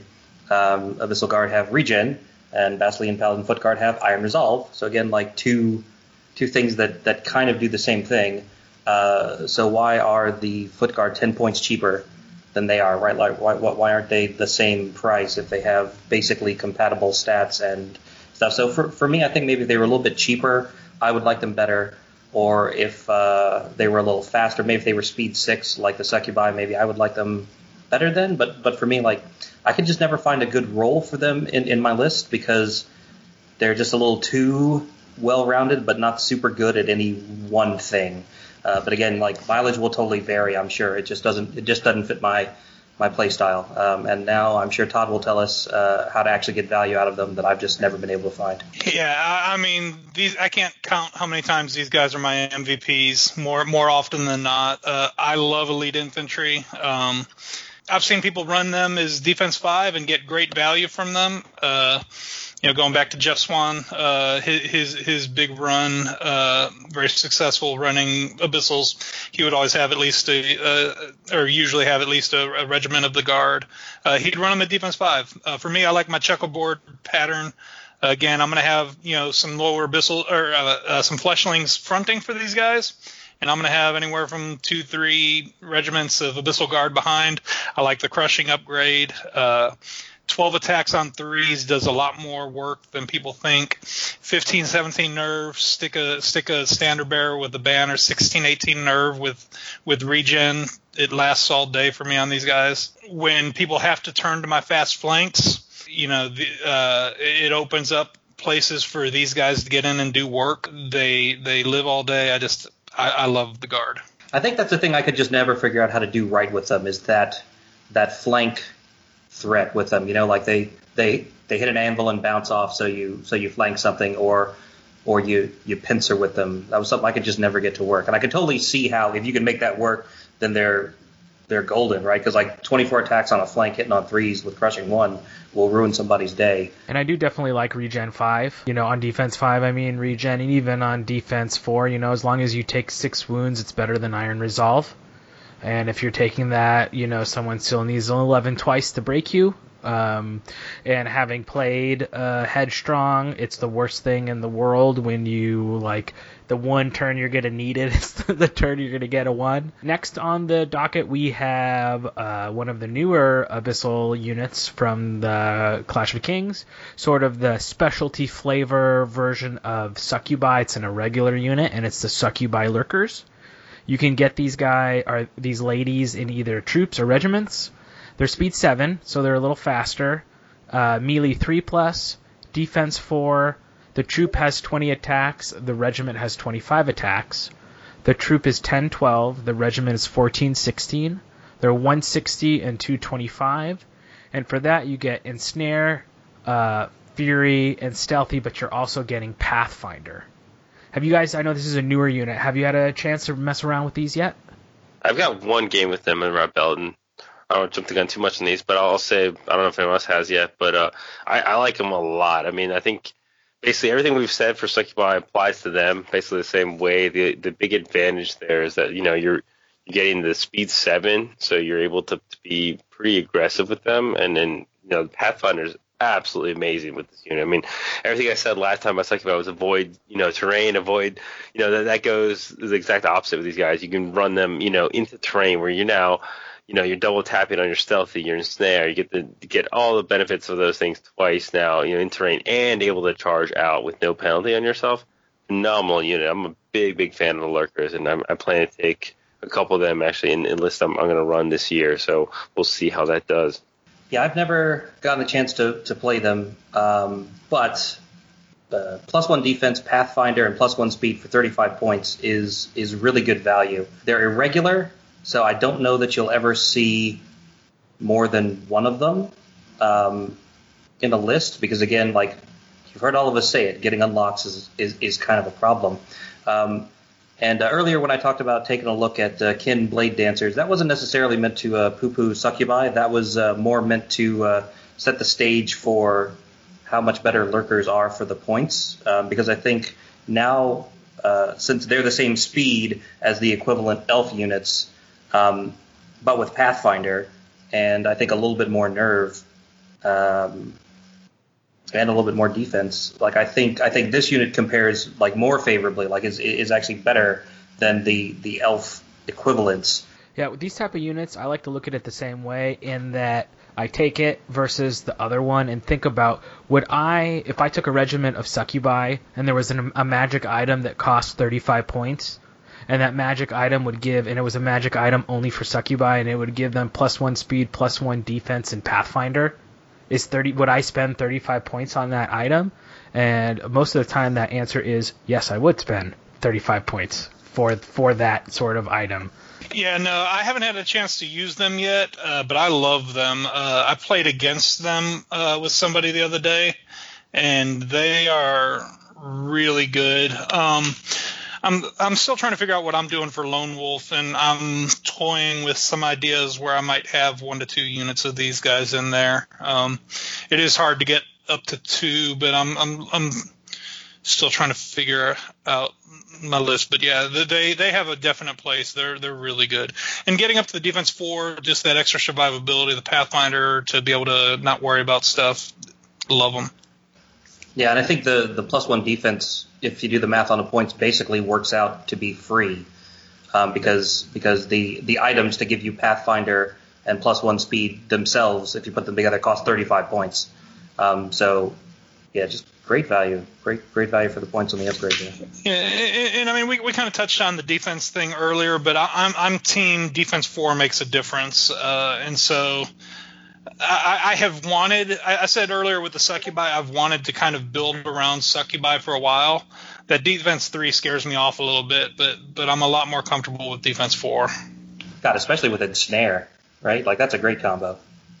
Yeah, absolutely. I mean, you look at the elite units that want to hit you and shoot you, right? Like that, that, that ensnare stealthy is perfect against them. And the thing I like about them is that they, they have the ensnare stealthy to counter the elite builds, or they have the attacks and damage output to counter the sort of, you know, horde build. So they, they're really, to me, they're, they're perfect, you know, sweet spot where they kind of can, can deal with both types of armies really well. Um, If there's like one infantry unit that, that you can just say, that is like the idealized abyssal infantry unit, or this is this is like the quintessential one that like sums up the army. Like this is your glass hammer right here, right? Like it's speed seven, it hits hard, doesn't have great defense, but it's got these other cool special rules that, that make it so it doesn't matter. They're still going to get in there and they're still going to hurt you before they before they die or or take you with them one way or the other. So like, yeah, no, I think Yeah. this, is, this this might be one of those like Halo units that uh, that Jeremy was talking about.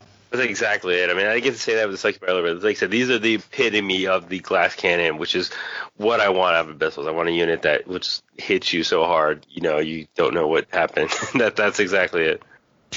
And I love them model wise. I love the models for them. I, I wish they were easier to get a high volume of them yet at this point, but uh, those Vanguard sculpts for for these guys are awesome.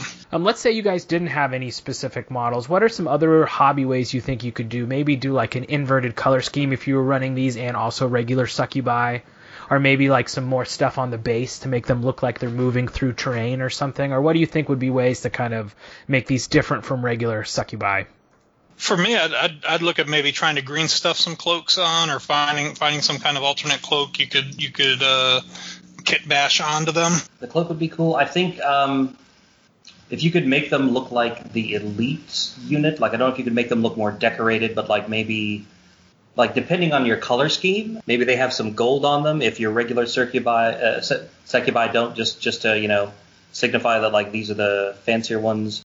Cool. Okay, next on the list we have um, another irregular unit. We have the imps. The imps. Uh, so imps, imps are a large infantry unit, but that's just for the base size. They're they're supposed to be a swarm, I think. You can get them in a regiment or a horde. Uh, they are speed five, uh, melee five plus, uh, defense three plus. They have 12 attacks in the regiment, 24 in the horde. Uh, the regiment's nerve is 1113, and the horde is 1416. Uh, regiment will cost you 70 points, and a horde will cost you 105. Uh, they have fury, as all good abyssal units do. Uh, they are height zero, which is kind of their their trick, um, and they also come with vicious. I have never given this unit serious consideration. Uh, they just don't really fit my playstyle. Um, I don't know that I've ever seen anyone use them. Uh, usually with with units like this, like I want them to be able to screen or provide cover to a a height two unit, but since they're like height zero, I don't know that they do a great job at that anymore, or maybe I'm forgetting how those rules work now. But they're kind of slow. Um, hitting on fives, I don't understand what, what value Vicious really brings to them since they hit on fives. Um, and I feel like their their defense and, and, nerve is just kind of too low to be an effective tar pit. Um, and they're irregular, so like we've we've talked and talked about unlocks. Like taking them doesn't doesn't give you unlocks. I don't know. I think they, they definitely don't fit my my play style at all. And I think when when you compare them to um, units that take a similar role in, in other lists, they don't look they, they don't look super favorable. Like um, I think like Ratkin Vermintide are are a pretty good analogy, uh, and the Ratkin ones are are uh, 15 points cheaper uh, and speed six because all the all the Ratkin stuff is speed six. Yeah, I think you I think you get more consideration than you even deserve. To be honest, I mean, I'm not going to waste too much time. I, mean, I, I don't like them at all. I mean, I'm not really fitting anywhere in the list. I, I just think they're just look elsewhere. I mean, they just don't have anything useful. Thirded. Uh, it, it, I, actually, if you put this profile in in Ratkin, I might take it over Vermintide at times, uh, being a little more hitty. Where I think this really fails, though, is the idea here. I think is that they're your chaff for your Molochs. Well, the Molochs have the 150 wide base uh, unit base though, and these guys are only 120, so you're not even guaranteeing to protect yourself. You're just preventing double charges, I guess, at that point. And yeah, imps are just a they're, they're a fail. Cool. Well, we're just gonna move right along then. Uh, nothing to see here. So next, I know is a unit that Todd has a love-hate relationship with, and that is the Molochs. Yes, the Molochs. Uh, this is one of the units that brought me to the army, and one of the units that makes me the saddest in the army. Uh, they are a large infantry unit. They come in regiments and hordes. Uh, they are speed 5, melee 4, defense 4. Uh, the regiment gets 12 attacks. The horde has 24. Nerve point of 1215 on the regiment and 1518 on the horde. They're going to cost you 130 points for a regiment, 200 for a horde. Uh, they get brutal, crushing 2, fury, uh, and regen five up. The regen five up can be helpful somewhat with their uh, survivability, but the big issue with them is um, I think if you really look at comps against other units, they're not they're they're not getting value for that extra base, and that 150 wide base just kills them. Um, also, putting points into them, they become a they they do project real threat. Uh, if they hit something, they're going to hurt it. Um, and because of that and that soft uh, defense four, they become a big target for shooting. Uh, they're they're just rough. I know uh, Nick Williams and I both tried to make them work last year because they had the regen added. I ran them at a lot of events. I took them to I took a two hordes to Lone Wolf, um, and the moment round six started and I saw I was facing uh, elfin shooting spam, I knew I was taking the L. If you have enough other fast targets that that maybe project more threat, maybe, but they, they just they they never make they, they they never live up to their promise for me. They they make me sad because there's some great models out there for them. Yeah, I'm, I'm a big fan of the models too. I was gonna say like I actually like the Mantic ones too. I think I think they're actually pretty cool, and I think um you know that that's a great like I, I think it's a cool model. I think it's a cool demon ogre. You know that, that's what you want. But uh, I have to I have to agree with a lot of Todd says, but also disagree with a lot of it. Um, you know, I, I do agree that I don't know why they're on a 50 by 50 base. That just I I, I just look at it like you know you play it three times you want. It just doesn't make sense. Like there's just not there's no reason for it, and, and it really kind of hurts them, you know, the, the worse they pat them. But I think comparatively though, you get a lot of stats for 200 points. You know, a lot of people tend to forget that they're actually, you know, a really kind of cheap unit. I mean, as far as the, as the horde goes, and and um, I think that one unit does have a place. I mean, I took Molochs in, in basically every list I ever taken for Bissels, and and I find that they play a really good sort of, you know, I call it kind of the general, right? They're, they're there to kind of clean up whatever's left over. You know, they're, they're not your frontline attack for sure, but they are, you know, able to kind of sit back and wait, and then kind of once the dust settles, you know, they kind of come in there to charge whatever's left, or maybe, you know, there's only something left to, to charge them that, that can't quite kill them, then they can countercharge pretty damn effectively. So I, I do like one unit. I think two units is where you get in the territory where you're kind of sad, you know, getting the in, in trying to make it work. But I think one unit you can work pretty well if you just kind of keep them back and kind of you know let them clean up stuff. And Todd, do you want to take us through the formation as well for these guys? You've got the formation, which is going to come with uh, two hordes and uh, an archfiend, um, along with the horde of lower abyssals. And uh, that is the uh, Great Arch Host. Uh, it only costs 15 points and all of those units gain plus one speed. And now in CoK 19, the the Archfiend can take wings, which can make that maybe more of a, a consideration, but but uh, I, I, don't think the extra point of speed solves the problem of Molochs to me. Yeah, I think uh, I think I'm mostly agree with Todd. I think yeah, that that formation was kind of garbage before they let you put wings on the Archfiend because who the hell doesn't put wings on their Archfiend? Um, and and Molochs desperately need to be speed six, um, and they also desperately needed regen, which they finally got. And I think I think regen helps because they they can be a prime shooting target, and I feel like them having regen five up helps a little bit. Uh, but but when you compare them to other units that uh, that do the same kind of thing, like Herd Guardian Brutes uh, are speed six. I think even undead zombie trolls are like speed six. So it's like, why are these guys so slow and on and on a bigger base? It doesn't make any sense. They're a decent hammer unit. They're they're sort of the the infantry can opener unit. Uh, they got 24 attacks, but they hit on fours, and like they, I I feel like they really need like some kind of anvil that they can countercharge off of, uh, or something to screen them because they're just so slow. Like um, something can chaff them up and hold them up for a turn, or or they can just get shot at. Like I've never found them all that attractive of an option, but I think with the recent updates to at least give them regen, I think it's possible to make them work. I've seen Alex make them work, so I know it's possible, but like not everyone is Alex. Uh, so you know, I I don't know that I would recommend them. And the formation, like if you're already in a headspace where you're planning on taking two hordes of Molochs, then absolutely give them plus one speed. But I don't know that anybody's going to like you're, you're basically basing your, your, your list around a lower abyssal anvil and two flanking Molochs at that point. So like, if that's a list you, you really want to play, then Mantic did you a big favor. But I I think there's way more interesting things you can do with the other newer units. The, the, the thing is that mathematically they put out the same damage output as uh, ogre. Um, yeah. uh, you know, regular unit of ogres. Uh, with with the two handers, uh, and, and, I just don't think that I, I, don't think I don't think the profile takes into account the the the pain of that 150 wide base. Uh, having that 150 wide base with only speed five, you, you, don't have the large cav speed, but you've got the large cav base, and that that is, that just I, I, I've when I first started the army, I literally started them for some models I wanted to use as Molochs. Um, I've tried for two and a half years to make them work, and I, I just don't think they. If you have the right list, a unit like Alex has done, maybe. Um, but I, I, I just I'm not a fan.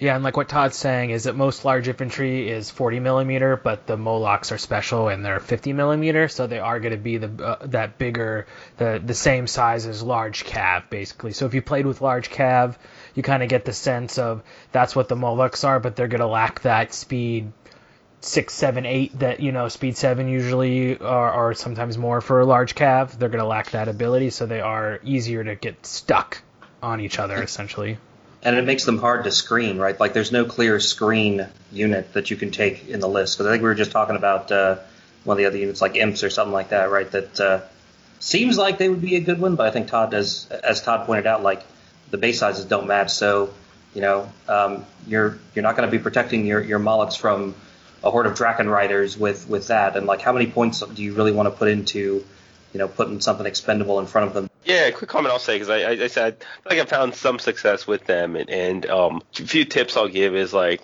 I, I do often take them with the brew of courage. I think that like 18 nerve, like you look at the strong suits, they have an 18 nerve on the top end. That's actually pretty high. Give them a of Courage at 19. 19 nerve is actually quite a bit of nerve. So a unit, even like Drakons, can can charge them, and, and if they're inspired, they're actually very likely to hold against a unit like that. Um, so I think it's okay to play them out of screen as long as you just make sure they're not getting charged by you know two units at once, and, and that takes a sort of bit of planning and kind of making sure they're a little bit further back and kind of playing that that role where they're they're getting charged, only getting charged by one thing. You know, I kind of put, if, you imagine a core of a battle line, to me, they're on either end of that core. They're kind of in a role where they can kind of, you know, they, they can flank a unit if someone bounces. They can kind of, you know, get charged by one thing, but they don't really get charged by more than that. And, and you know, one thing that works really well with them is the Well of Souls. I think is a good combination. If he's nearby, you know, they do get charged. You know, they get so say someone charges and bounces um, well, they're going to regenerate a third of their wounds. The Soul is going to suck up most of the rest of the wounds. And now they're in a grind situation, which is actually exactly where they want to be. So, you know,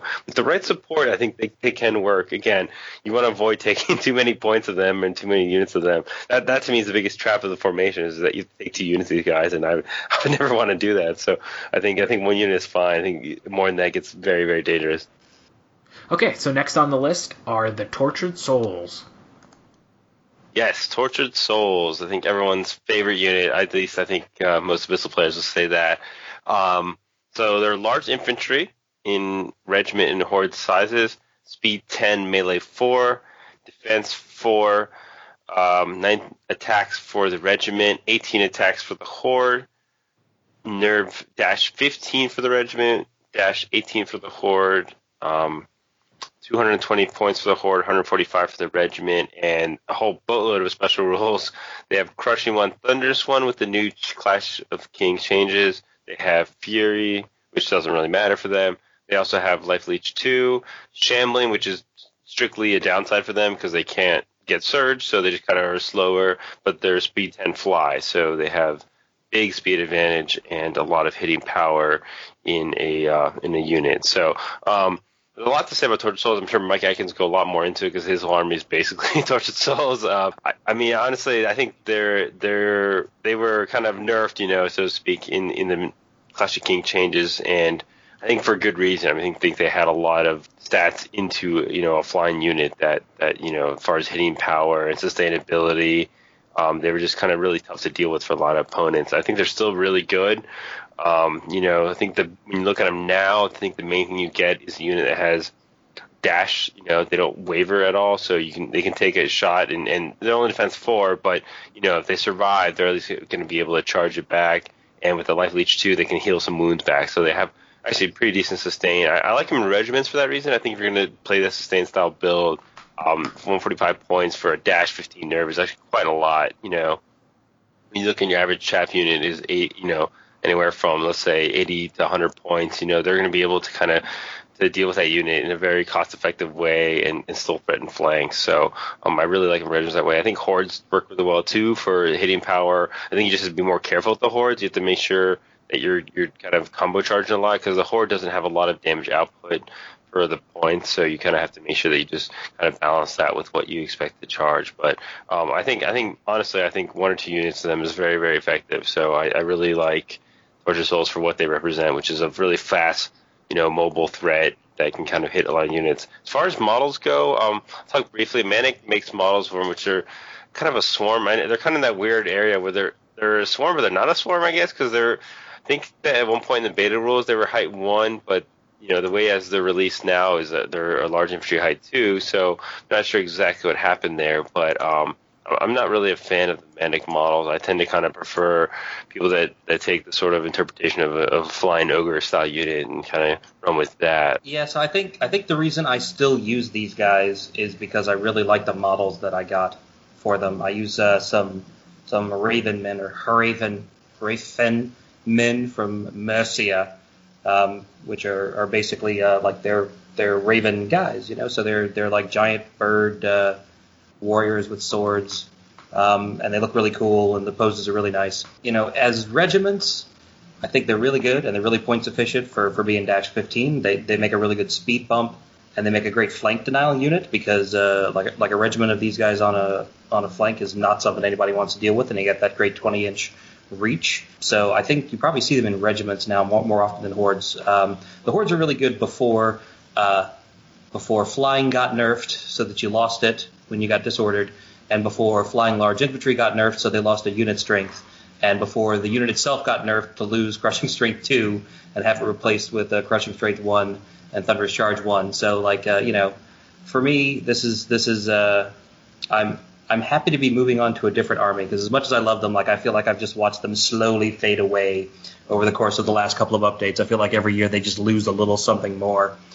Um, and you know having a having a hammer unit that, that hits on fours means um, they can choke and, and, and when they choke they choke hard and uh, they will they will die in the grind right? Like not having CS2 anymore means they they will not grind well with anything that you try to throw them against.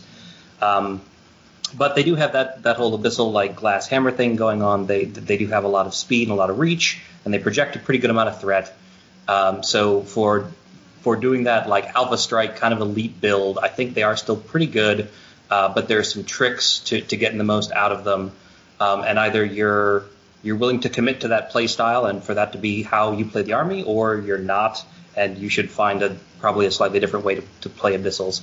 Um, so for me, I like I like putting elite on on one horde because I feel like that kind of helps mitigate the uh, the fact that they only hit on fours in a more cost effective way than putting sharpness on them to get them to hit on threes. Um, I also really like putting haste on my other horde uh, because that gives them just that, that one extra inch of movement and, and two extra inches of charge to make sure that you get an alpha strike off on even other flying stuff.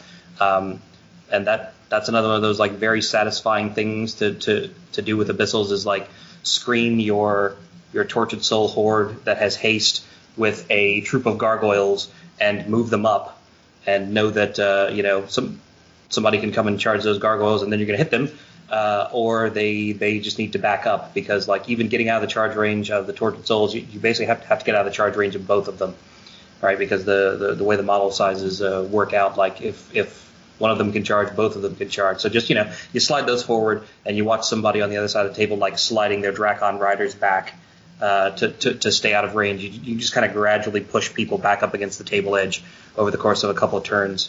You know, meanwhile, your your guys with the lead on the other side of the table have like already smacked into something and killed them and turned the flank, and uh, now your your opponent's in kind of a predicament. But yeah, like when they when they choke, when when you do go in, when when you spend those couple of turns maneuvering to get exactly the charge you want, and then you go in and you don't roll well, uh, you will lose the game, right? Like you kind of live and die by whether these guys can manage to roll an average number of wounds. So I like to think of, of them as needing to use the buddy system, right? Like every tortured soul horde needs a buddy to go with them to make sure that they don't get lost on their way to doing what they're supposed to do. And so good buddies for, for them are units that you're probably going to take anyway. A unit like uh, Basusu or maybe a troop of hellhounds or maybe even just a tortured soul regiment.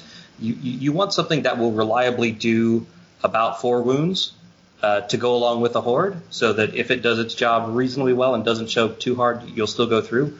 Um, you can send your archfiend in with them as well, and like a regiment of tortured souls and an archfiend together will will pretty much always kill whatever they hit. But then you're you're you're dedicating your archfiend uh, to to one flank and like one kind of role, and you might want to do other things with, with your Archfiend. And if you've got more than one Horde of Tortured Souls, like you, you probably don't have the points to buy two Archfiends as well, because then that's getting super expensive. So so yeah, that's that's my tips for for using them. Like do what you can to, to mitigate the, the fact that they hit on fours and, and send a buddy along with them to, to make sure they absolutely kill whatever they, they charge on that, that alpha strike or you know you're you're gonna have a bad time. Yeah, I thought we were gonna have a little more contentious on uh, this on this one, but uh, yeah, uh, hordes on these guys I thought were good-ish uh, before they got the the thunder that they lost their extra crushing down to thunderous last year.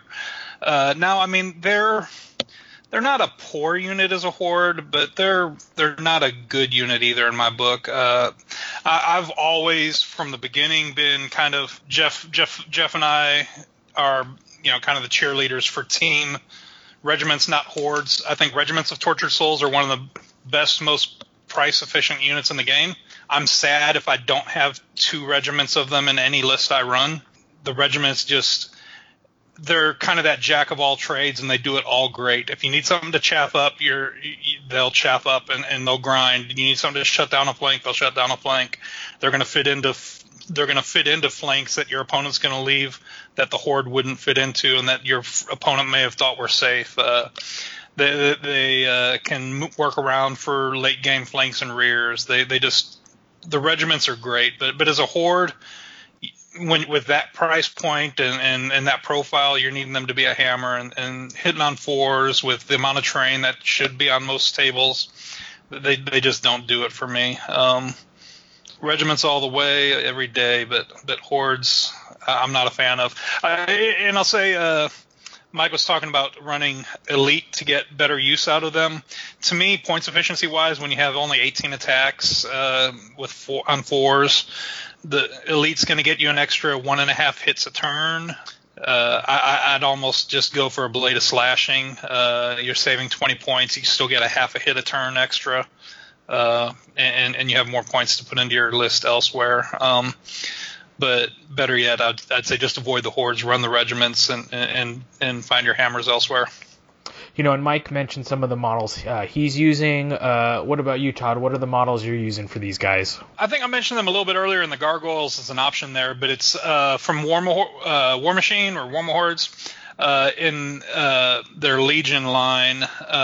They're called Blighted Grotesque Banshees. they're they're pretty cool models. there's a couple different sculpts. There's not a lot of variation on them, but they look good. They fit well. Um, yeah, I mean, I think I want to comment quickly because you know, um, Mike was very modest. Mike Atkins was very modest in his uh, introduction. Like, I, I think you play the army very well. I mean, you pretty much, as far as I know, like very consistently in the top ten of any tournament you ever enter. And and I, honestly, with your list and the nerfs they've taken, I, am still amazed you kind of win games. to be honest, like the unit strength is, is very little. T- taking so many of these guys, like they have taken nerf after nerf, and I think. um you know they're, they're a unit that you have to really kind of learn the nuance of how to like how to pull the trigger, when to pull the trigger on them is like is like the key moment of, of realization with them how to you know properly use. I think um, you know the army in general or abyssals in general.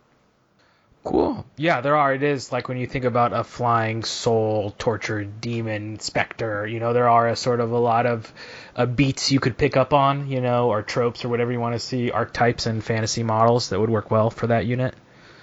Cool. Okay, so next on the line we have Abyssal Horsemen. So Abyssal Horsemen were sort of the the knight option uh, before maybe something else that got added that we'll be talking about very shortly. But Abyssal Horsemen is speed eight. Uh, they're cavalry, speed eight, melee three plus, defense five plus. Uh, nine attacks in the troop with 11, 13 nerve. 140 points. Uh, you can also get them in a regiment, and they pick up 18 attacks, and they're 14, 16 for 215. These guys get Crushing Strength 1, which is always nice on Cav. They get Fury, which is nice, and TC 1. Um, what do you guys think about these? You run them at all? I I really like them. Um, I usually take one with Pathfinder, but uh, I think like Nimble might also be a pretty good option for them as well. Uh, I find them to be a more reliable hammer than a Tortured Soul Horde, and they cost five points less, right? which is a pretty good deal. Um, if you compare them to like uh, Elf Stormwind Cavalry, which cost the same, uh, the elves are a little bit faster, but they have two less attacks, uh, and they don't have crushing strength, um, which I feel like is a pretty pretty good trade off. Like a little bit of speed for, for hitting a little harder. Like I I uh, I really like them, and I think if I was starting an Abyssal Army uh, now, given the other options we will get to talking about soon, I would probably go kind of kind of heavy cav with everything. So yeah, I think they're solid and definitely worth worth taking at least one regiment of.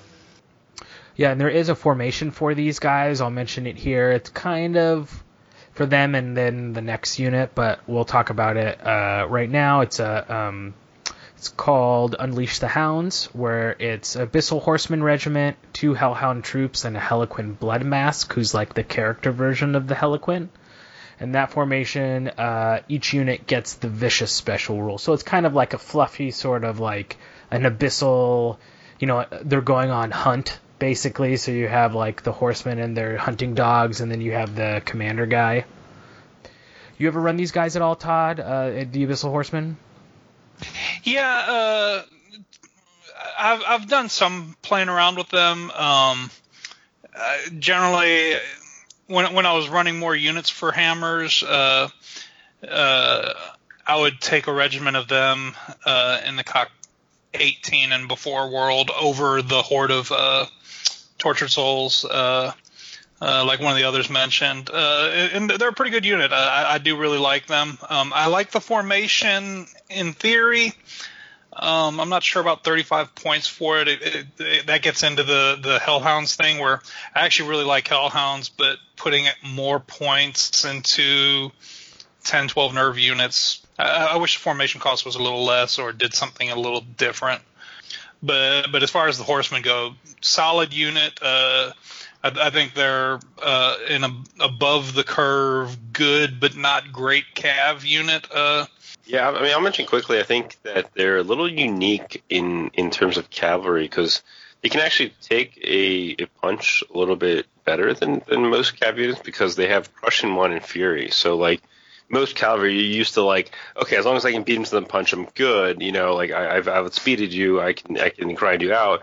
But them, they're actually coming back with crushing one, and assuming you have a Bane Chant somewhere, I mean, even potentially crushing two with, with you know that that's that's like as hard as most cavalry hits. So like they have this unique little role, I think, where they can actually like you kind of you know bait your opponent a bit to kind of like oh you got me you got speed me and then they find next thing you know you're counterpunching them and hitting them way harder than they expected so um you know, as, as the, the caveat there being they have to survive. But you know, I think that they are they are pretty good at, at you know what they can do as far as as threat projection and and you know even taking a punch.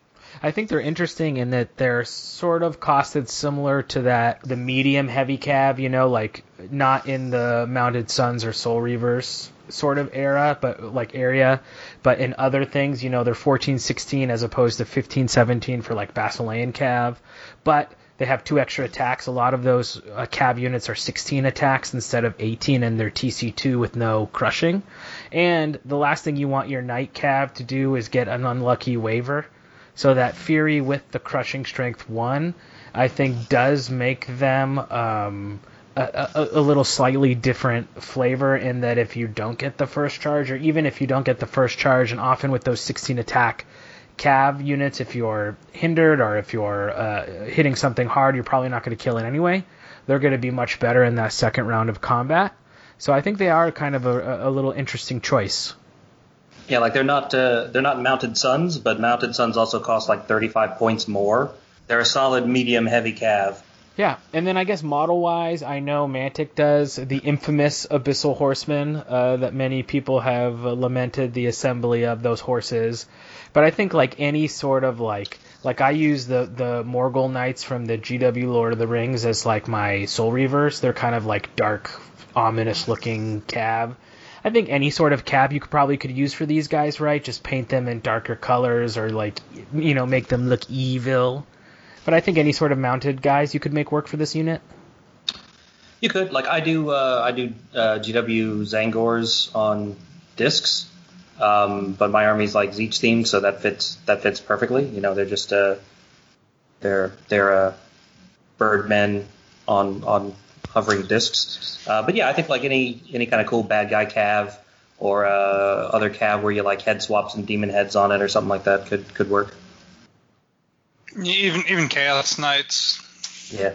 Yep. Uh huh. Those good. The chaos knights would work fine too for these guys. Cool. Well, Mike, uh, you mentioned a, a, little bit the Hellhounds. Why don't you take us to the Hellhounds, which is sort of the other unit in that uh, Unleash the Hounds formation? Sure. So Hellhounds uh, only come in troops. They're a cavalry unit. Uh, they're speed nine, uh, melee four, defense four.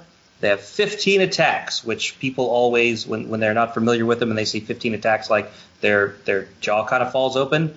And I have to remind them that, like fluff wise, uh, yes, it's five dogs, but they're three-headed dogs. So 15 is really just every head getting one bite at you. That's all. It's, it's not it's not totally overblown. It makes perfect sense with the models. Uh, their their nerve is 10, 12, uh, and they cost 125 points. Uh, they have fury. Uh, they're only hide one uh, because they're they're that sort of like hunting dog, uh, cav size unit with with no riders. Uh, they have nimble uh, and they have thunderous charge one. Um, so I I like hellhounds. I do. They're they're a good glass hammer, but I feel like for the points they're they're really good.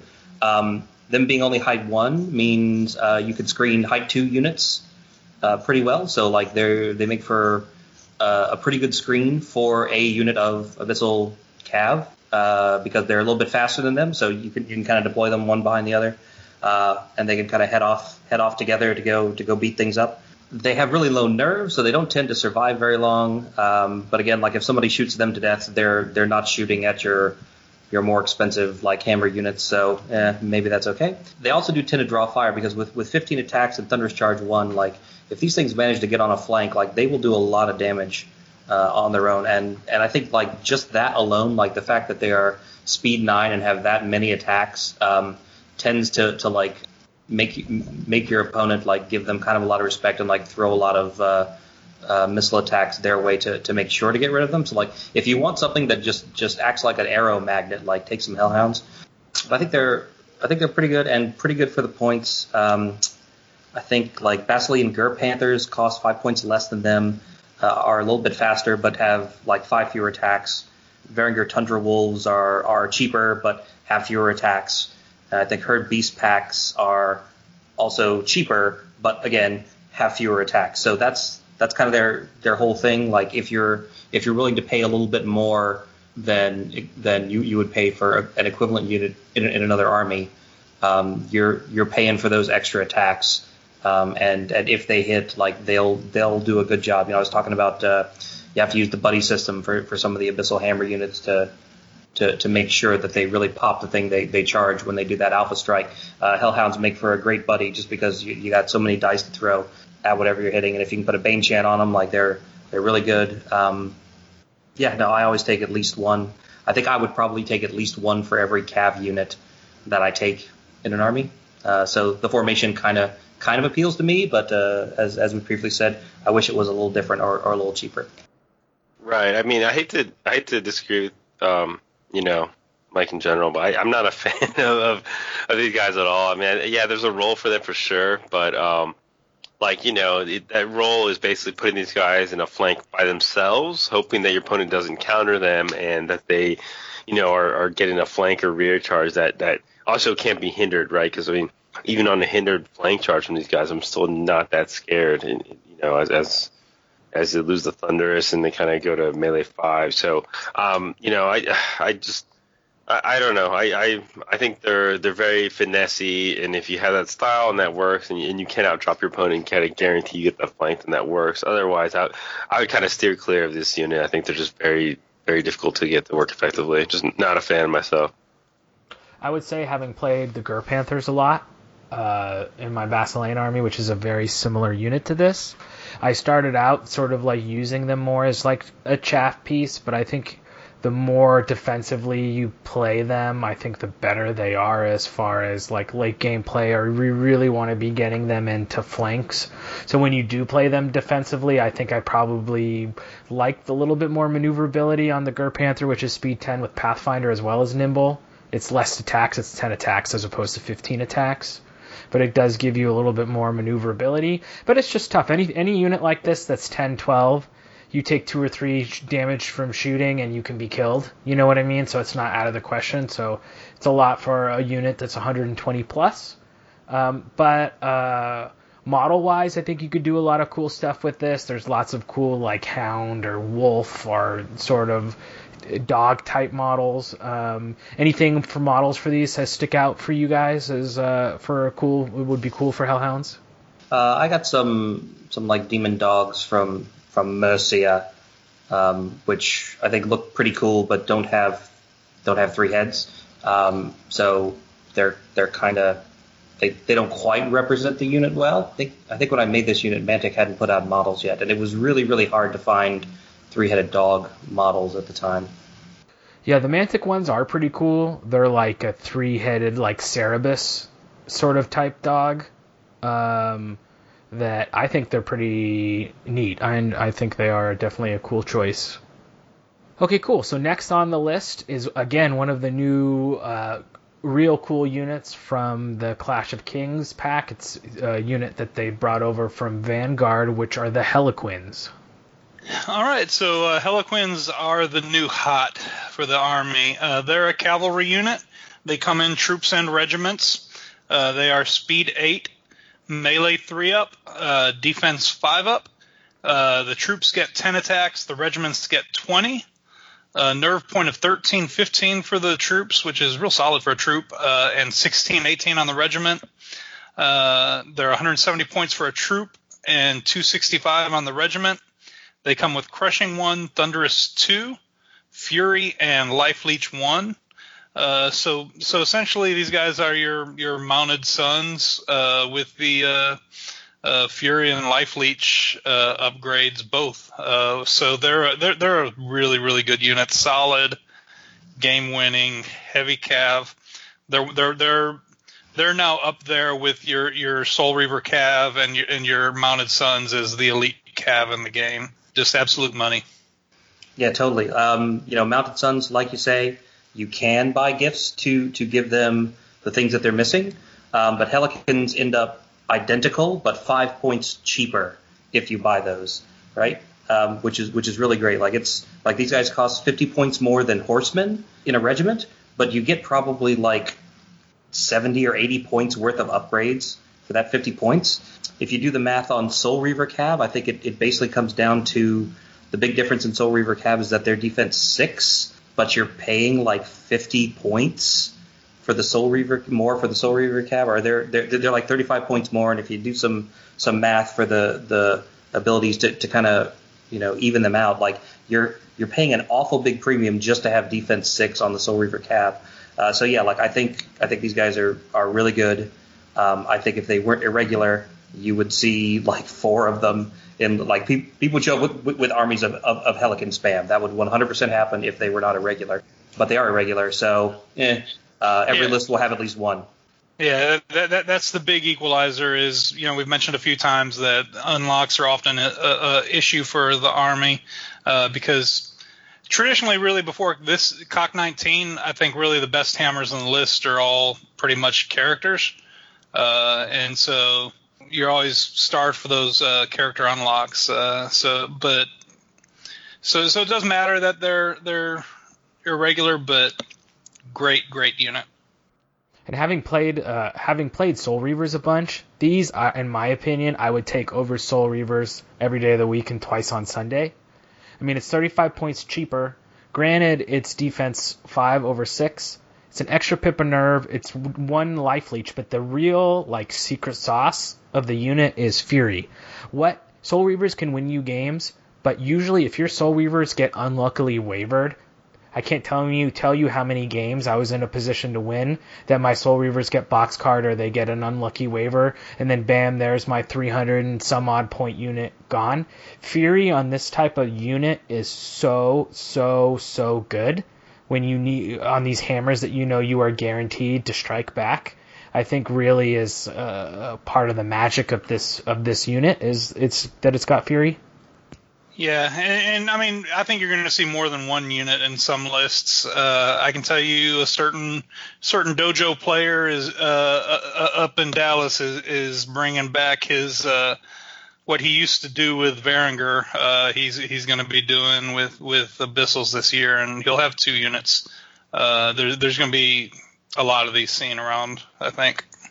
Right, right. I'm not surprised to hear that either. I mean, I wish I could disagree with you guys, but I just can't. I mean, you know, this, these guys, like I said, I'm glad they're regular. I mean, I'll say I don't, I don't think that this was necessarily needed a unit like this. They, they, I mean, I think horsemen are already pretty good. I mean, I still like horsemen, but I mean, just, just Hellequin just are just amazing, right? They just do everything. so I don't know. Mantic, if you are listening, more sculpts and a regiment box of this one.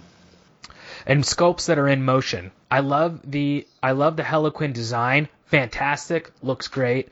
But the ones that are out are so static and just standing there. Give us some give us that Hellequin design, but with some more uh, sense of motion. Yeah, I couldn't agree more. Uh, I, am actually a fan of those models. I would buy a unit that looks like that. I do wish they had a lot more motion. Yeah, but put something out for us. And, for people who are looking for other model options, you've got things like GW's uh, the Varanguard, uh, which were kind of the big, giant, crazy Cav characters that got put out around the end times period for Chaos. Uh, I think those could fit. I think uh, in the Ice and Fire game has the Bolton Flayed Men. I've seen uh, one of my locals is using those for them, and they actually fit decently. Yeah, we're. I, I think it's a, a great unit. Uh, we're going to be seeing them, like you guys said. It should be interesting to uh, see them. And like I said, I wish that I could, like, you know, my Soul Reavers could dress up as like Hellequins for Halloween, and then I take take that unit in my army. Oh my god. Okay. Well, next on the list is another new unit from Vanguard, which I also love. Again, another unit that's causing me to want to do Abyssals uh, as a future project, uh, which are the Abyssal Despoilers.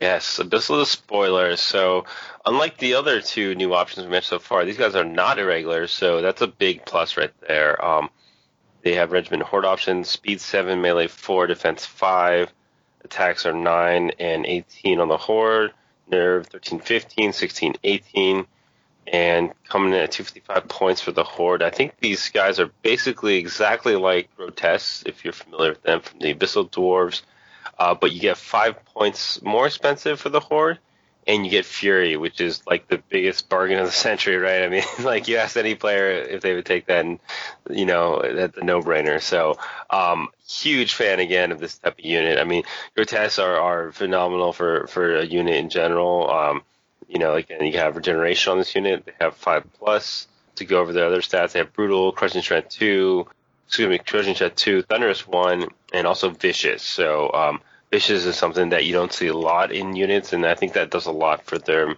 to make sure their their damage really kind of makes sure it sticks.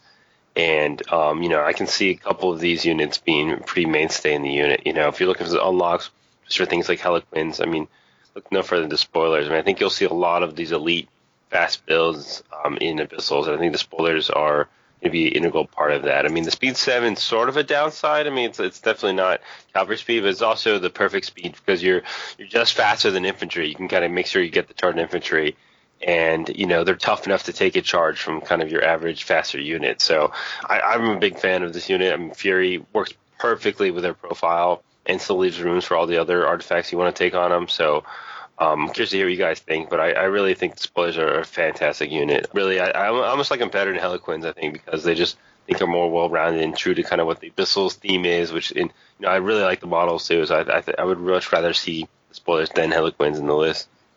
Yeah, people are going to get sick of seeing these. So there was no large cav unit in the Abyssal Army. This is this, this is kind of filling a, a missing slot with these things, there's kind of no reason to ever even give Mol- uh, Molochs a close look because I think like these guys are a better like can opener. They're they're speed seven, but I think if, if, if you're taking one unit, then you probably want to put haste on them so that the, they're the same speed as your as your Hellequins, right? And the, those guys can just go along together. Yeah, love them. They're pretty similar to like a Direfang rider, uh, which is uh, the Direfangs are only speed six. Uh, they they have a lot more attacks, but like these guys have like a laundry list of special rules as well um, that I think might end up making up for, for those attacks. And and the and the plus one speed means you know if you put these two units across the table from each other and have them go head to head, then the spoilers are going to get there first, um, and this is one of those like whoever hits you first is is going to win out in the grind. I think you could also compare them to something like Salamander Ancients on Rhinosaurs, which are uh, like 20 points more expensive, but I think um, I think these guys still work out to be better because they have regen. Uh, so I think in a in a grind against that unit, I think they would still win out. So like yeah, th- this unit's going to be really popular. You're going to see lists built around like these guys. I think. Cool. Yeah, and then like we said, the Mantic models for these are really cool. Um, again, another it's a, another one of those units where you're like, please let us see more sculpts and release as a regiment box so that I can give you my money. Okay, well next on the list we have the Hellequin Blood Mask. So the Hellequin Blood Mask is the sp- sp- character version of the Hellequin. Uh, and it is what goes in that um, Unleash the Hounds uh, formation is speed 8, melee 3 plus, defense 5, 3 attacks, 11, 13 for 90 points. With that, you get Crushing 1, uh, Fury, uh, Life Leech 1, TC2. And, uh, you know, as we're talking about this guy, we're now sort of moving into the heroes section of the list. Um, so just kind of like a, a, a mounted combat character for 90 points with, you know, three attacks and some TC, some some crushing. You know, seems. What do you guys think about this guy? I don't love him. Uh, to me, he's he, he he's I guess filling that role of like the Elven Prince or the Kingdoms of Men hero, um, and where he has advantages over them with hitting a lot harder with the Thunderous Two and and having a little bit of survivability with a Life Leech. I think I'd if I want that archetype of character, I'd rather just have the the cheap 65 point guy like the Kingdoms of Men. Uh, at 90 points, I don't love him myself. Yeah, I agree. I don't think. I don't know. I, I keep trying to figure out what you're supposed to do with this guy. Like we didn't have this this like middle tier Cav hero before. Um, he is a lot cheaper than taking an Abyssal Champion and putting that guy on a horse by like 65 points. So yeah, he seems like a really reliable way to put a wound on something for 90 points. Um, gargoyles are 10 points cheaper, uh, and if the thing you're trying to reliably put one wound on uh, is only defense four, then like you can save 10 points and have a little bit more speed and take gargoyles. Uh, because like trying trying to ground like a dragon or a unit of Drakon riders with gargoyles is just not going to work. Uh, but you might be able to do that with this guy. Um, but nah, he's taken up a he's taken up a hero slot and he's not inspiring. So like the the only reason I would ever take this guy is if I was taking the release the hounds formation, and I wanted to like make him inspiring to go along with the cav because he can keep up. But otherwise, like even if you just want a mounted hero to inspire your cav, uh, a mounted harbinger costs 35 points less, and, and is inspiring out of the box. So like, eh, I I don't know. I I feel like if your if your list has a has a role for this guy, then great. but I don't know that I would ever paint myself into that kind of corner list building wise, you know, where like I had 90 points and this seemed like a great way to spend them. Yeah, no, that makes sense. And like you said, you want to take a Harbinger, you know, for inspiring, plus give him Banner of the Griffin, or you can give him an item or something, and it's you're getting close to the same points, really, as the Blood Mask. Yeah, yeah, because I mean, he's not gonna. Like, it's it's three it's three attacks. Like he's he's not he's not a he's, he's not really a combat character, but he's not really inspiring either. Um, but I think as as Todd said, like he's kind of pricey for just that that one trick, you know. If you have a spare hero slot, but when the hell do we ever have a spare hero slot? Especially when you have this next guy on the list that is, uh, you know, we talk about signature or halo units for an army. This is definitely one of them. I would say probably for uh, Abyssals, which is the Archfiend of the Abyss. Uh, yep. So the the Archfiend of the Abyss is a uh, hero monster. Uh, he is uh, speed seven out of the box, but everybody puts wings on him. Uh, he hits on threes. He's defense five. He has nine attacks. His nerve is 16, 18. He costs 250 points on foot, uh, 300 when you put the wings on him, which you're gonna do. he's got brutal, crushing strength two, fury, inspiring, thunderous charge two, and vicious. Uh, and and yeah, I think I agree with you, Jeremy. Like the the Archfiend is kind of like a marquee unit for this army. If you don't want a flying Archfiend in your list, I'm not sure why you're playing Abyssals, right? He's he's kind of one of the the things that drags that uh, you know calls to people to, to want to play to, to play abyssals. Uh, you pretty much always see him with wings. Um, I usually put the blade of slashing on him because uh, with with crushing two and thunderous two and vicious, like every attack that hits is gonna wound. Uh, you just want to make sure that as many of his nine attacks actually hit as possible. And on threes, he'll hit most of the time, but like again, like everyone, everyone is, is, is worth paying the points for. And I usually like putting lightning bolt on him just to give him something to do, like turn one when he's getting in position, like you can lightning bolt some chaff to, to get it out of your way, or like turn uh, six, you know, where he's some of the only unit strength you have left alive and he's standing on an objective so he can't charge something, but you really got to put one wound on something way over there, you know. Uh, he, he can just kind of spin around and fire a lightning bolt. I feel like that's a pretty good use of the points. He projects a lot of a lot of threat, a lot of threat. If he gets in the flank of something, he can one shot even even big nasty units pretty much by himself. Uh, I think I've one shotted a horde of salamander primes in, with, with a flank charge with, with an archfiend before and I've come super close to like popping dwarf steel behemoths. Like I, you know, like if I'd rolled a better nerve roll, I would have done it. Um, so like people, people definitely like know to fear the archfiend. Uh, so he, he's a nice psychological threat. He's CS2 uh, and Thunderous Charge 2, unlike other dragony kind of um, uh, models who are usually like crushing strength three with without any thunderous. So he doesn't really want to grind a whole lot he wants to go in and kill whatever he's hitting. So so again, like this is this is one of those like quintessential abyssal units. He he wants to maneuver a little bit. He wants to get a nice favorable charge or a nice uh, juicy flank and, and go in and just wreck something. Kind of the only downside to him is that when you try to compare him with, with other similar things, um, you know, other other dragony type uh, models for, for similar points pretty much all have breath weapons, and this guy doesn't come out of the box with with, with anything like a breath weapon. You you got to pay extra for the lightning bolt, and so that that maybe takes a, a little bit of the shine off of him if if you compare him to like uh, a Varangur King on Chimera who only costs uh, ten points more, um, but kind of has a lot more a lot more stuff. Like he's got more attacks and more nerve, and he has a breath weapon uh, to begin with, um, or like the elf